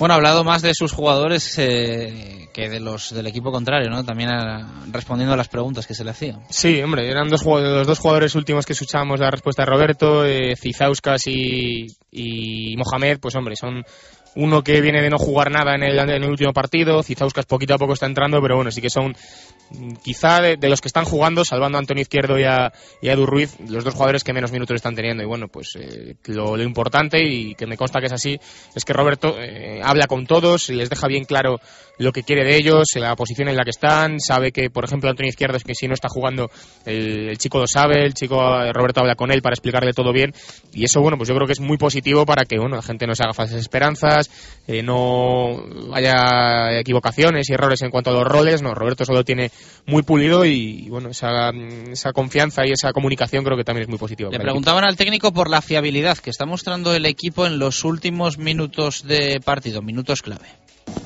Por lo menos hasta ahora, ¿no? Hasta ahora, eh, los partidos que hemos estado para competir y ganarlos, hemos estado y lo hemos sabido hacer y hemos tenido la suerte de cogerlo. Pero eso no significa que a partir de ahora pueda haber otros cuatro o cinco y, no vaya igual. En, en baloncesto hay muchas diferencias ahí, ¿no? Hay veces que estás más acertado y coges partidos que el año pasado cuántos casis hablábamos, hablábamos de los casis, los casis, pff, este año por suerte no tenemos ningún casi. Eso es importante. Y dos preguntas para Roberto, un poco más a nivel personal. ¿Cuáles son las sensaciones que está teniendo como entrenador eh, este año tras lo vivido la pasada temporada? Es, es muy diferente porque cuando tú coges el equipo el año pasado, eres el primer entrenador, pero vienes de ser el segundo entrenador. Y dices, bueno, eh, todos decís y pensáis y habláis y decís, bueno, al final es el segundo entrenador que se pone de primero. Y cuando coges el primero, el, el equipo des- desde el principio como primer entrenador, todos los jugadores te ven como el primer entrenador, no eres el segundo que estás ahí por circunstancias, tú eres el primer entrenador. Y bueno, eh, es subirse a una carreta que ya estaba a mucha velocidad y tienes que ponerte a la altura, o es empezar desde cero y ir cogiendo velocidad todos juntos. ¿no? Y más si los, los resultados van acompañando como hasta ahora, pues, pues todo favorece y, hasta ahora las sensaciones pues son muy distintas. ¿Le ha valido este inicio de temporada a Roberto para saber, para sentirse capacitado eh, de cara a ser entrenador en la máxima categoría del básquet español? Yo creo que hasta ahora eh, puedo ser entrenador de ACB, pero hay mucha gente que no está entrando en ACB que puede ser entrenador de ACB. ¿no? Eh, no es estar capacitado para, es llegar, ponerse y hacer. Decían en mi pueblo que no es lo mismo predicar que dar trigo. Todo el mundo habla muy bien y sabe muy bien y no sabemos lo que hay que hacer en cada momento, pero hay que llegar y ponerlo y hacerlo. Y bueno, ahora mismo no estamos toreando de salón, ahora estamos con, con miuras de verdad y, y bueno, poco a poco los, los vamos lidiando. Las palabras de Roberto. Última pregunta, Ribe, ya es habitual, sobre Sinanovic, su contrato, qué va a pasar, qué no va a pasar. Sí, bueno, pregunta habitual. Todos los viernes en la rueda de prensa tenemos la misma pregunta y prácticamente la misma respuesta. Eh, Yo creo que, bueno, que por casi todos he sabido que Roberto no se va a mojar en este aspecto, no, no va a dar ningún titular acerca de Sinanovic, no te va a decir ni que, ni que está hecho ya de que se va a quedar, ni, ni que lo descartan completamente. Entonces, bueno, pues eh, ya digo, línea continuista y vuelve a decir pues, que Sinanovic interesa, pero que no se sabe nada. No, descartarse no se descarta, que se va, se va a tratar el tema, por supuesto, y que, bueno, luego ya veremos las negociaciones hacia dónde se encaminan, ¿no? Nuestra intención y nosotros, eh, para nosotros, para mí, hablando como entrenador, para mí lo mejor que nos puede pasar ahora mismo es llegar a mayo con este equipo. Eso es ideal. ¿Por qué? Porque tenemos un equipo que ya está en funcionamiento, porque no tenemos cambios, porque eso, eso significaría muchas cosas y ojalá. Bueno, pues eh, para nada descartado que no siga, tampoco todo lo contrario. Sí, bueno, veremos, a ver, ya digo, eh, si el jugador quiere y, da más importancia al tema económico, Valladolid no es su sitio, porque Blancos de Rueda no le puede subir el sueldo y, cobraría, pues, se le haría una ampliación de contrato, pero cobrando exactamente lo mismo que está cobrando ahora, en otros equipos le darían más, evidentemente, entonces si, si prima eso, eh, Blancos de Rueda tiene las de perder. Si el jugador prima, que está a gusto en la ciudad, que se está sintiendo importante otra vez en una cancha de baloncesto, que, que su familia ha venido ya a España y que, y que está en Valladolid ya su familia y que si quiere esa estabilidad, digamos, pues sí, Valladolid tiene las de ganar y el jugador se puede quedar. La cosa está en, en lo que piensa Sinanovic, él es el único que lo sabe, el, el jugador a qué va a dar importancia y en esas estamos. Se quedan eh, pues hasta el partido de Murcia, que sería el último, y desde el club se dice que bueno que todavía no se ha empezado a hablar con él, que, que ya habrá tiempo para hacerlo, pero bueno, realmente sí que habrá tiempo para hacerlo, pero tampoco, tampoco demasiado, porque queda eh, poquito tiempo ya, habría que empezar a hablar con el jugador y, bueno, pues eh, si se queda, eh, desde luego que para Roberto y decía mejor, porque no habría que tocar nada, ni habría que empezar a, a trabajar con otro jugador completamente nuevo, y si se va, pues buscar a otro jugador.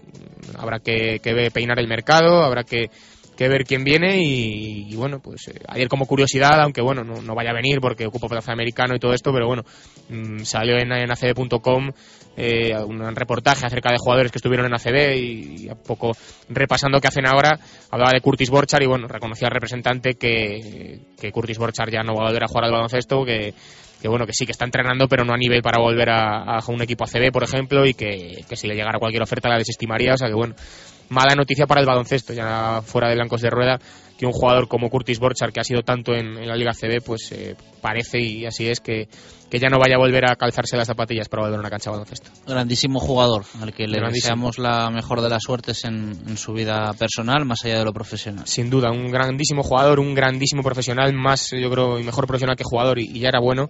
Y ya digo, causó y quedó aquí un gran recuerdo de él, se dejó todo. Eh, venía con problemas físicos y un poco fuera de forma, pero al final acabó siendo decisivo y bueno, sí que es cierto que estaba todo muy difícil y, todo, y el equipo estaba mal, pero bueno, fue un, jugador clave y, y, desde luego que bueno, ojalá, y todo eso se habló durante la pretemporada que, que se hubiera quedado porque yo creo que, que un jugador así, aunque sea veterano y, y, todavía pues evidentemente hace años era, era mejor, mejor jugador, pero bueno, creo que que ha sido uno de los pibos más dominantes que han pasado por la Liga CB en los últimos 10 años. Grande Curtis Bochar, claro que sí. Ribe, eh, mañana estaremos pendientes de ese partido de blancos de Roda Club Baloncesto Valladolid, 6 de la tarde en el Olympic de Badalona, a ver si cerramos el círculo en tierras catalanas y consigue el 3 de 3. Así es, además se podrá ver por la televisión, o sea que por fin un partido fuera de casa se puede ver por la tele y que todo el mundo lo vea, porque bueno, el equipo de momento está ofreciendo espectáculo y seguro que en Badalona también lo hace. Un abrazo, Ribe, gracias. 2 y 33 minutos de la tarde, hacemos una pausa y regresamos para hasta las 3 contarte cómo está el Real Valladolid, no con muy buenas noticias, la verdad. Radio Marca Valladolid, 101.5 FM. Si hay algo imprescindible en Valladolid es descubrir la Viña de Pachi, un restaurante único, tradicional y creativo, donde la gastronomía se disfruta en cada plato. Las cocochas, el rape, el besugo al horno y un sinfín de pescados frescos y de temporada forman parte de una carta con personalidad a la que sumar un servicio y una atención que diferencia a la Viña. Un lugar inigualable para celebrar comidas y cenas de empresa o cualquier evento especial. La Viña de Pachi, en la calle Rastrojo número 9 de Valladolid. Reserva de mesas en el 983 34 10 18.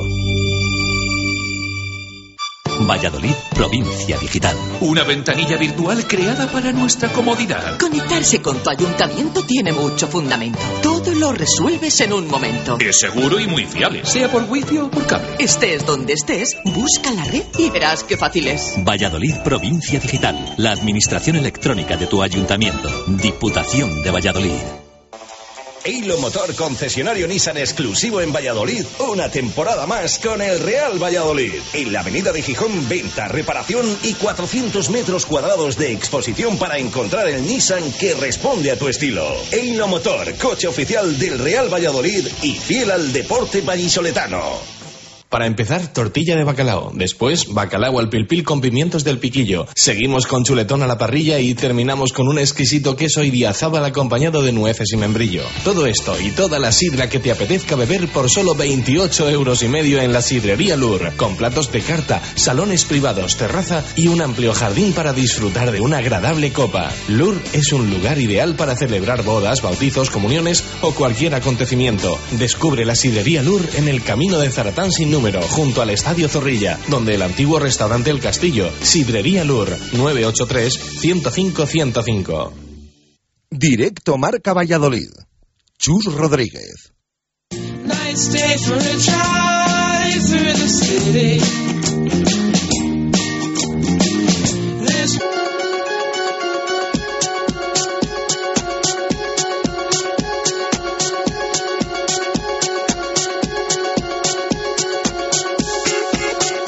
Directos al fútbol. Gonzalo Quintana.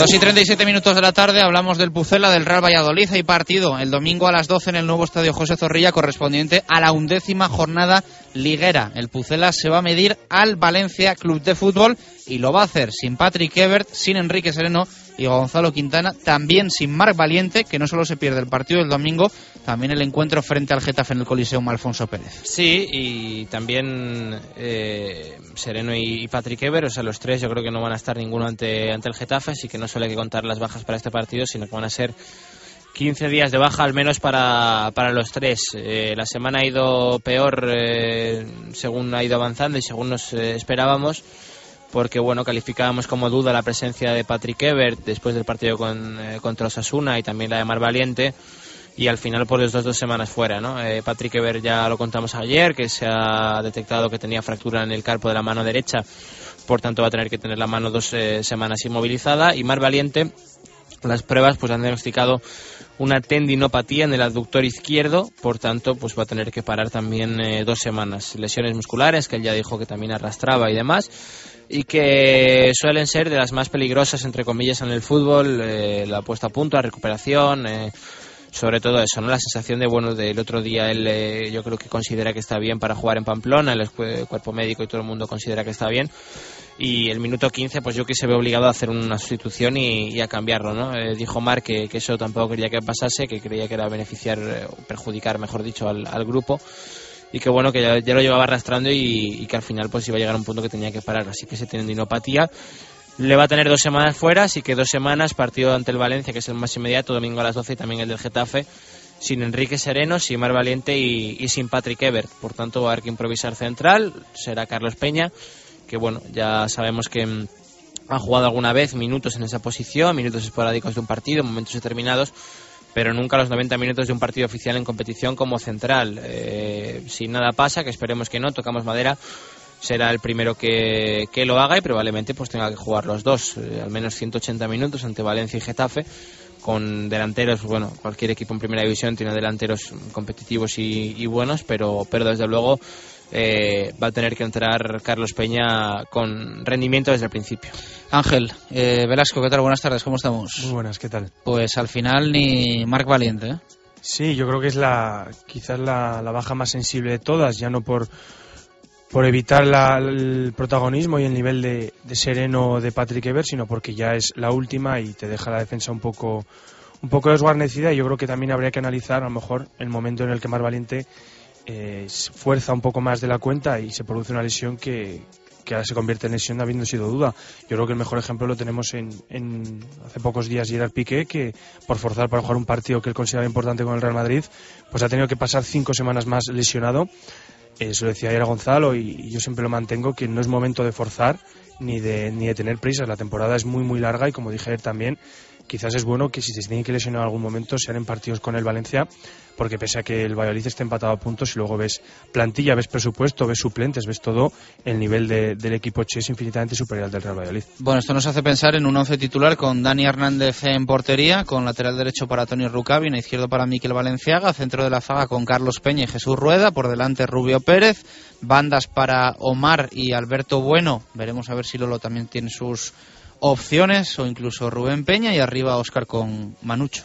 Sí, yo creo que el 11 a la no es que no en algunos puestos ya digo en, cuatro defensas en la pareja de atrás pues eh, no hay no hay más, lateral derecho tampoco hay más, Miquel Valenciaga si está Carlos Peña como central pues tampoco tiene otro recambio, medio centro sí que la posibilidad es mayor a lo mejor porque bueno viene de jugar Neira y, y demás, pero yo creo que por circunstancias porque Álvaro no estaba y también porque Bisastre viene de salir de la lesión. Yo creo que es el puesto en el que más competencia puede haber, pero yo creo que es claro también que Álvaro Rubio y, Víctor Pérez van a ser titulares. Eh, las bandas sin Patrick Ever, pues también yo creo que quedan más o menos claras. Ya lo vimos al equipo así en el Calderón y contra el Rayo aquí.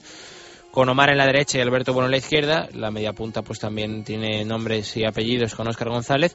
Y arriba Manucho, ¿no? Eh, Eh, el angoleño yo creo que de momento es el titular eh, y se ha hecho con el puesto como, como delantero centro titular. Y enfrente el domingo un muy buen equipo, el Valencia Club de Fútbol, que parece que va carburando en las últimas jornadas en el campeonato doméstico y que viene de ganar en Champions el pasado miércoles al bate Borisov por cuatro goles a dos. El otro día hablábamos con Gabri Moya, eh, jugador ex del Real Valladolid y del Valencia Club de Fútbol, y hoy hemos querido buscar a alguien que haya compartido vestuario con los dos entrenadores, eh, tanto del Real Valladolid como del Valencia actuales, con Mauricio Pellegrino y con Miroslav Jukic. Y estamos encantados de saludar a un habitual de esta casa de Radio Marca, al que muchos partidos del Valencia escuchamos en marcador con Edu García y con Antonio Arenas. Miguel Ángel Ferrer, Mista, ¿qué tal? Buenas tardes, ¿cómo estamos? Hola, muy buenas tardes.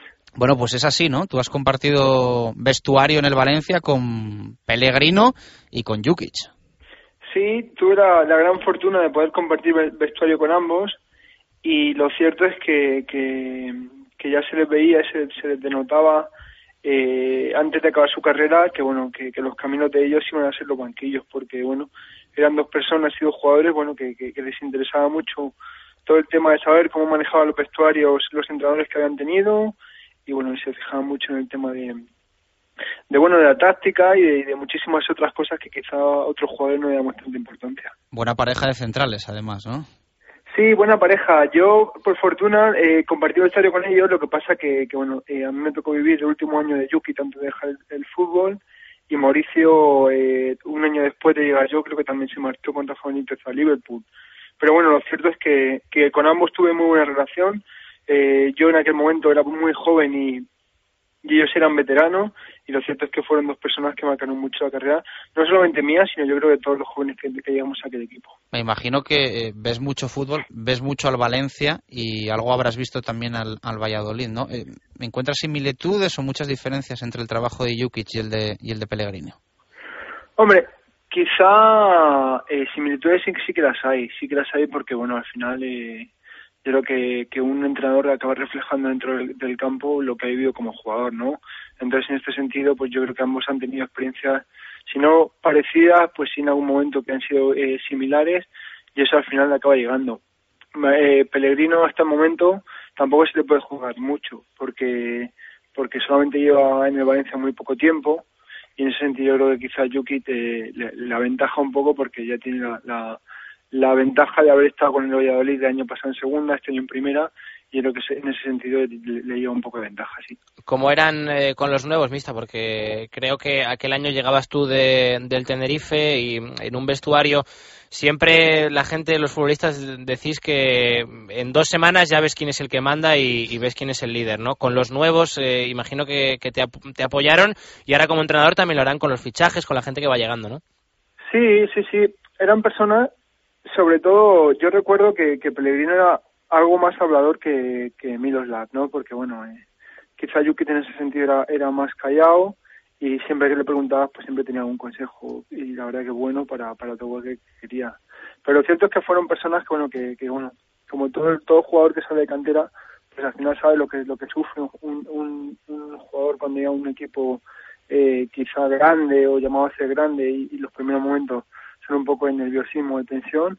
Y en ese sentido, tanto uno como otro nos hizo la vida no solamente fácil, sino que cualquier momento que necesitamos la ayuda de ambos, estuvieron ahí. O sea, y eso en un equipo como el Valencia te agradece. Se lo decíamos el otro día a Gaby Moya. Eh, además, Valencia, tanto para jugador como, como para entrenador, imagino que más todavía, plaza difícil por la exigencia, ¿no? Sí, porque, bueno, ahí antes de empezar la temporada, la exigencia del equipo es estar entre los cuatro primeros, ¿no?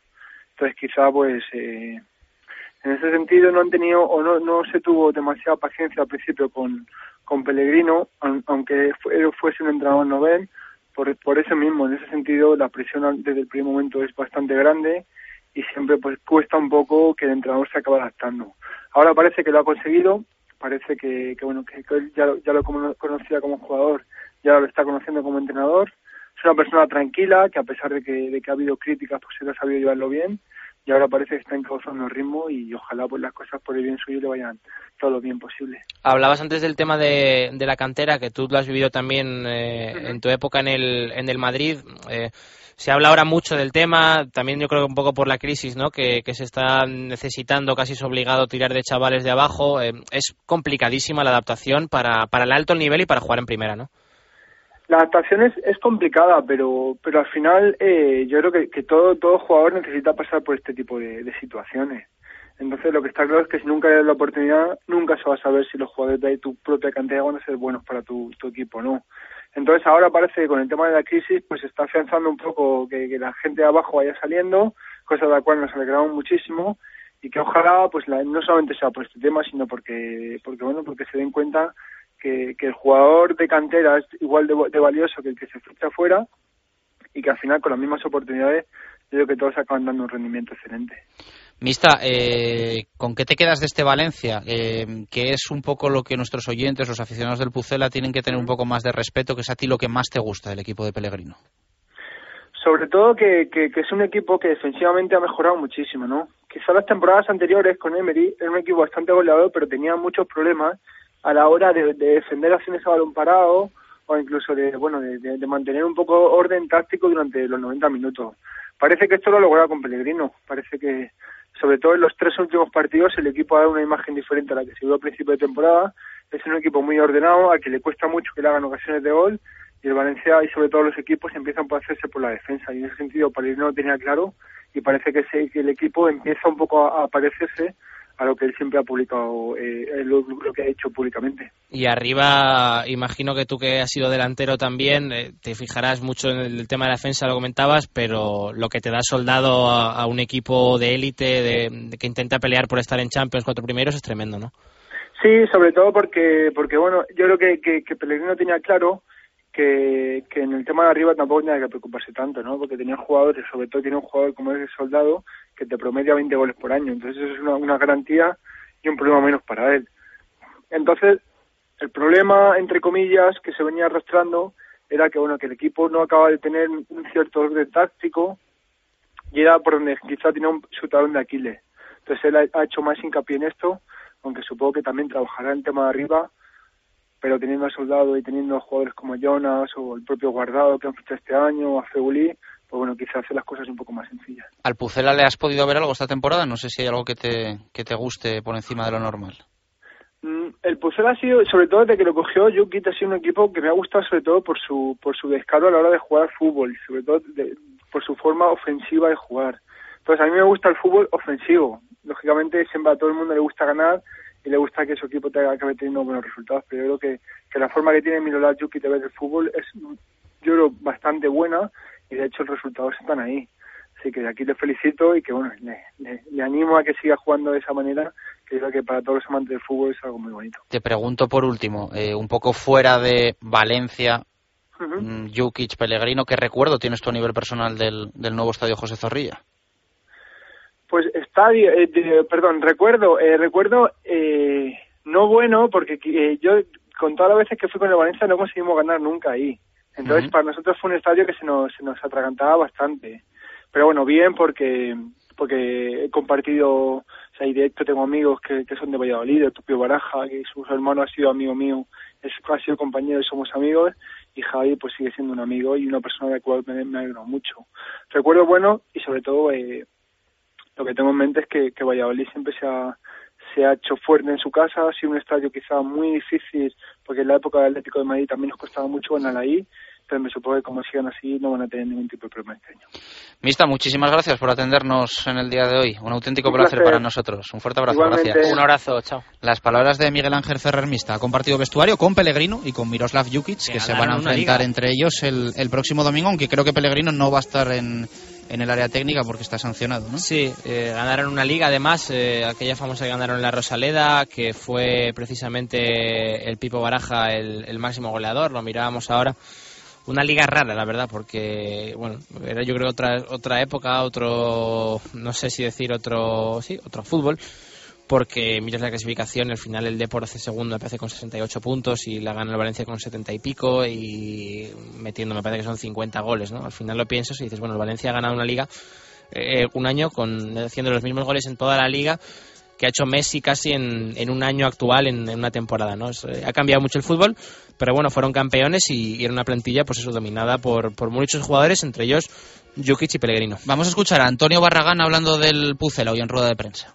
Un partido especial porque, porque bueno, me he llevado allí dos años en Valladolid, eh, eh, me han tratado como si fuera, fue- si fuera mi casa y bueno, en este caso pues, pues también con Yuki, ¿no? Yuki estuve de poco tiempo, pero, pero bueno, eh, también me trató fenomenal, eh, jugué incluso un partido antes de venir aquí con, con el Valladolid con él y bueno, en este caso pues solamente tengo palabras de agradecimiento. Es un entrenador que es bastante cercano con el jugador, eh, le gusta dialogar mucho, eh, es muy trabajador, eh, le gusta tener siempre las cosas pues, pues en su sitio y, y bueno, eh, siempre trata de, de, de intentar pues eh, sacar el balón jugado, le gusta mucho que, que su equipo tenga, tenga el balón y, y, bueno, en este caso como, como bien dice coincidí poco con él, pero bueno, lo puedo coincidir, la verdad que como he dicho pues me trató fenomenal. Es un equipo de que, de que le gusta tener el balón, le gusta eh, eh, con esos tres mediocentros que tiene pues, pues le gusta tener el balón y bueno en este caso pues intentar eh, quitárselo, ¿no? intentar eh, tener más posesión que, que ellos e intentar eh, salir desde el primer minuto pues a por el partido como, como siempre tratamos de hacer y bueno, eh, dejarnos la piel en el campo como, como siempre digo para, para conseguir eh, esa victoria. Palabras de Antonio Barragán, jugador del Valencia, y escuchamos también a Alberto Bueno, jugador del Valladolid, y que lógicamente con la baja de Patrick Ever tiene muchísimas más opciones de estar mañana en el once titular.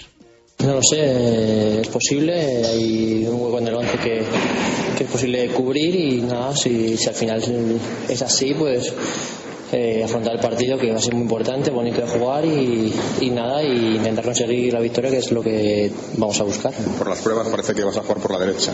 Eso es lo que se ha probado. ¿Te da igual o...? Mm, Sí, es una posición que es ofensiva. Es cierto que por sentirme más cómodo me siento más cómodo de, de media punta jugando por la izquierda porque cuando he jugado he jugado más ahí. Pero bueno, lo bueno que tenemos en este equipo es que tenemos mucha movilidad. eh, si al final juego, supongo que los tres medias puntas no mover- nos moveremos mucho, intentaremos entrar por los tres sitios. Entonces eh, es la, la virtud que tenemos.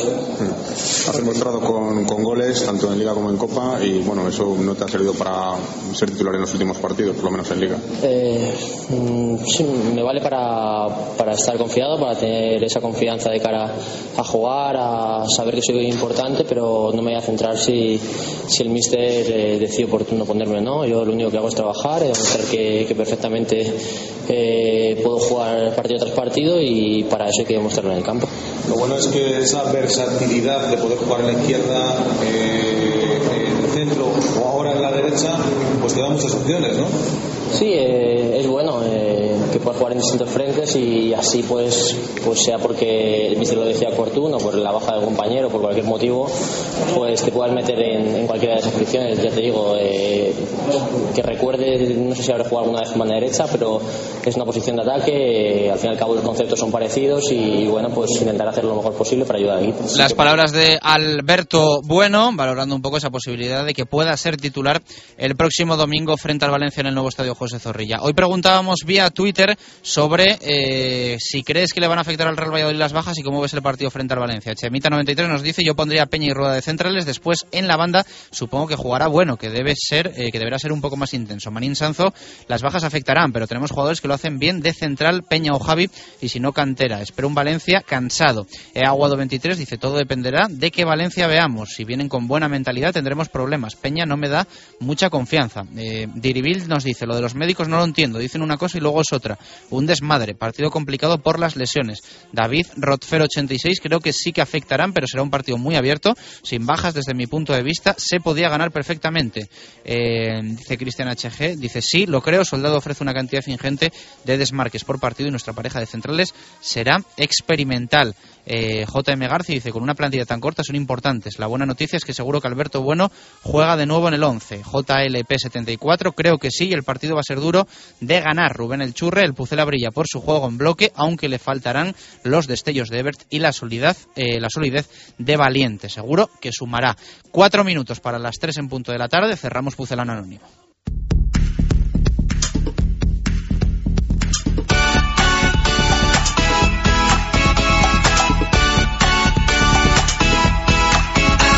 last night.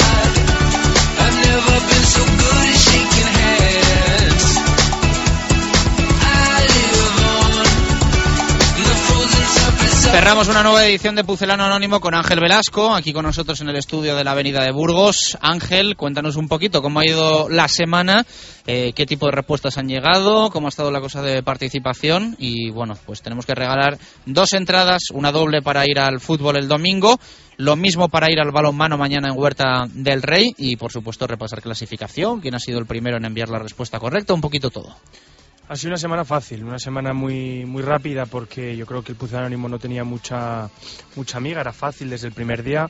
Nos referíamos al macedonio Ilija Nagdoski, un futbolista que estuvo dos temporadas en Valladolid, consiguió un ascenso, el famoso ascenso de Palamos, luego estuvo el año en primera y en este caso hablábamos de, un incidente con un exfutbolista, con un excompañero que era José Luis Pérez Caminero, cuando en 1994 hizo una entrada que yo creo que si alguno la quiere ver y la puede encontrar en, en YouTube es fácil. Es una entrada un poco, poco bastante dura del futbolista macedonio a Caminero y yo creo que fue la muestra de una dureza que, como decíamos en la carta, le llevó a ver muchísimas cartulinas amarillas en España y a poner una fama de duro que yo creo que solamente estuvo un poco igualada cuando hace unos años veíamos lo que mm, pasó y vivió Nivaldo aquí en Valladolid. Bueno, eh, venga, ¿quién ha sido el primero en acertar? ¿Cómo queda la clasificación y quién se lleva las entradas? La clasificación no sufre grandes cambios porque, como te digo, ha sido fácil y, y los que están pendientes mucho del juego se han llevado los 10 puntos. En este caso, el que se lleva los 15 es Ricardo Sánchez. Rompe un poco la, la gran racha de Sergio Pérez, que contestó segundo y contestó de manera acertada. O sea que por Ricardo no se lleva por cuarta semana los 15 puntos. Eh, y como te digo, la clasificación no sufre grandes cambios. Sigue el líder Jorge, Jorge Renedo y, y por detrás, pues eh, Sergio Pérez y ya se suma un poco Ricardo Sánchez, porque al ser de las primeras semanas los 15 puntos suman mucho. Esta vez las entradas del fútbol son para Javier Barrocal y las de balonmano para Juan Carlos Manzano. Bueno, pues esperemos que disfruten de sendas victorias en el nuevo estadio José Zorrilla y en Huerta del Rey. El domingo vamos a escuchar a Ángel en, en marcador en ese partido entre el Real Valladolid y el Valencia Club de Fútbol. Esperemos que sea ya lo decía antes a las dos, un fin de semana mmm, tan bueno como el anterior. Va a ser muy difícil, pero sería tremendo. Además, incorporando este fin de semana la Liga Sobal y al Cuatro Rayas Balonmano Valladolid, que descansó el fin de semana pasado, en el que tuvimos ocho victorias de equipos élite de Valladolid. Algo histórico. Sería increíble repetirlo, eh, repetirlo eh, e irnos hasta la novena. Ojalá sea así. Cruzamos los dedos, pero ya decimos que va a ser bastante difícil. Nos despedimos. Eh, regresamos el próximo lunes para repasar, por supuesto, todo lo que ocurra el fin de semana con especial atención en el rugby, en el fútbol con el partido de Zorrilla frente al Valencia, en el balonmano con el encuentro del Cuatro Rayas frente al Caja 3 Aragón y también en el básquet que juega mañana en Badalona frente al Fiat Juventud. Ha sido un auténtico placer. Gracias como siempre por estar al otro lado. Un abrazo, adiós. Amplify your career through training and development solutions specifically designed for federal government professionals. From courses to help you attain or retain certification, to individualized coaching services, to programs that hone your leadership skills and business acumen, Management Concepts optimizes your professional development. Online, in person, individually, or groups, it's training that's measurably better. Learn more at managementconcepts.com. That's managementconcepts.com.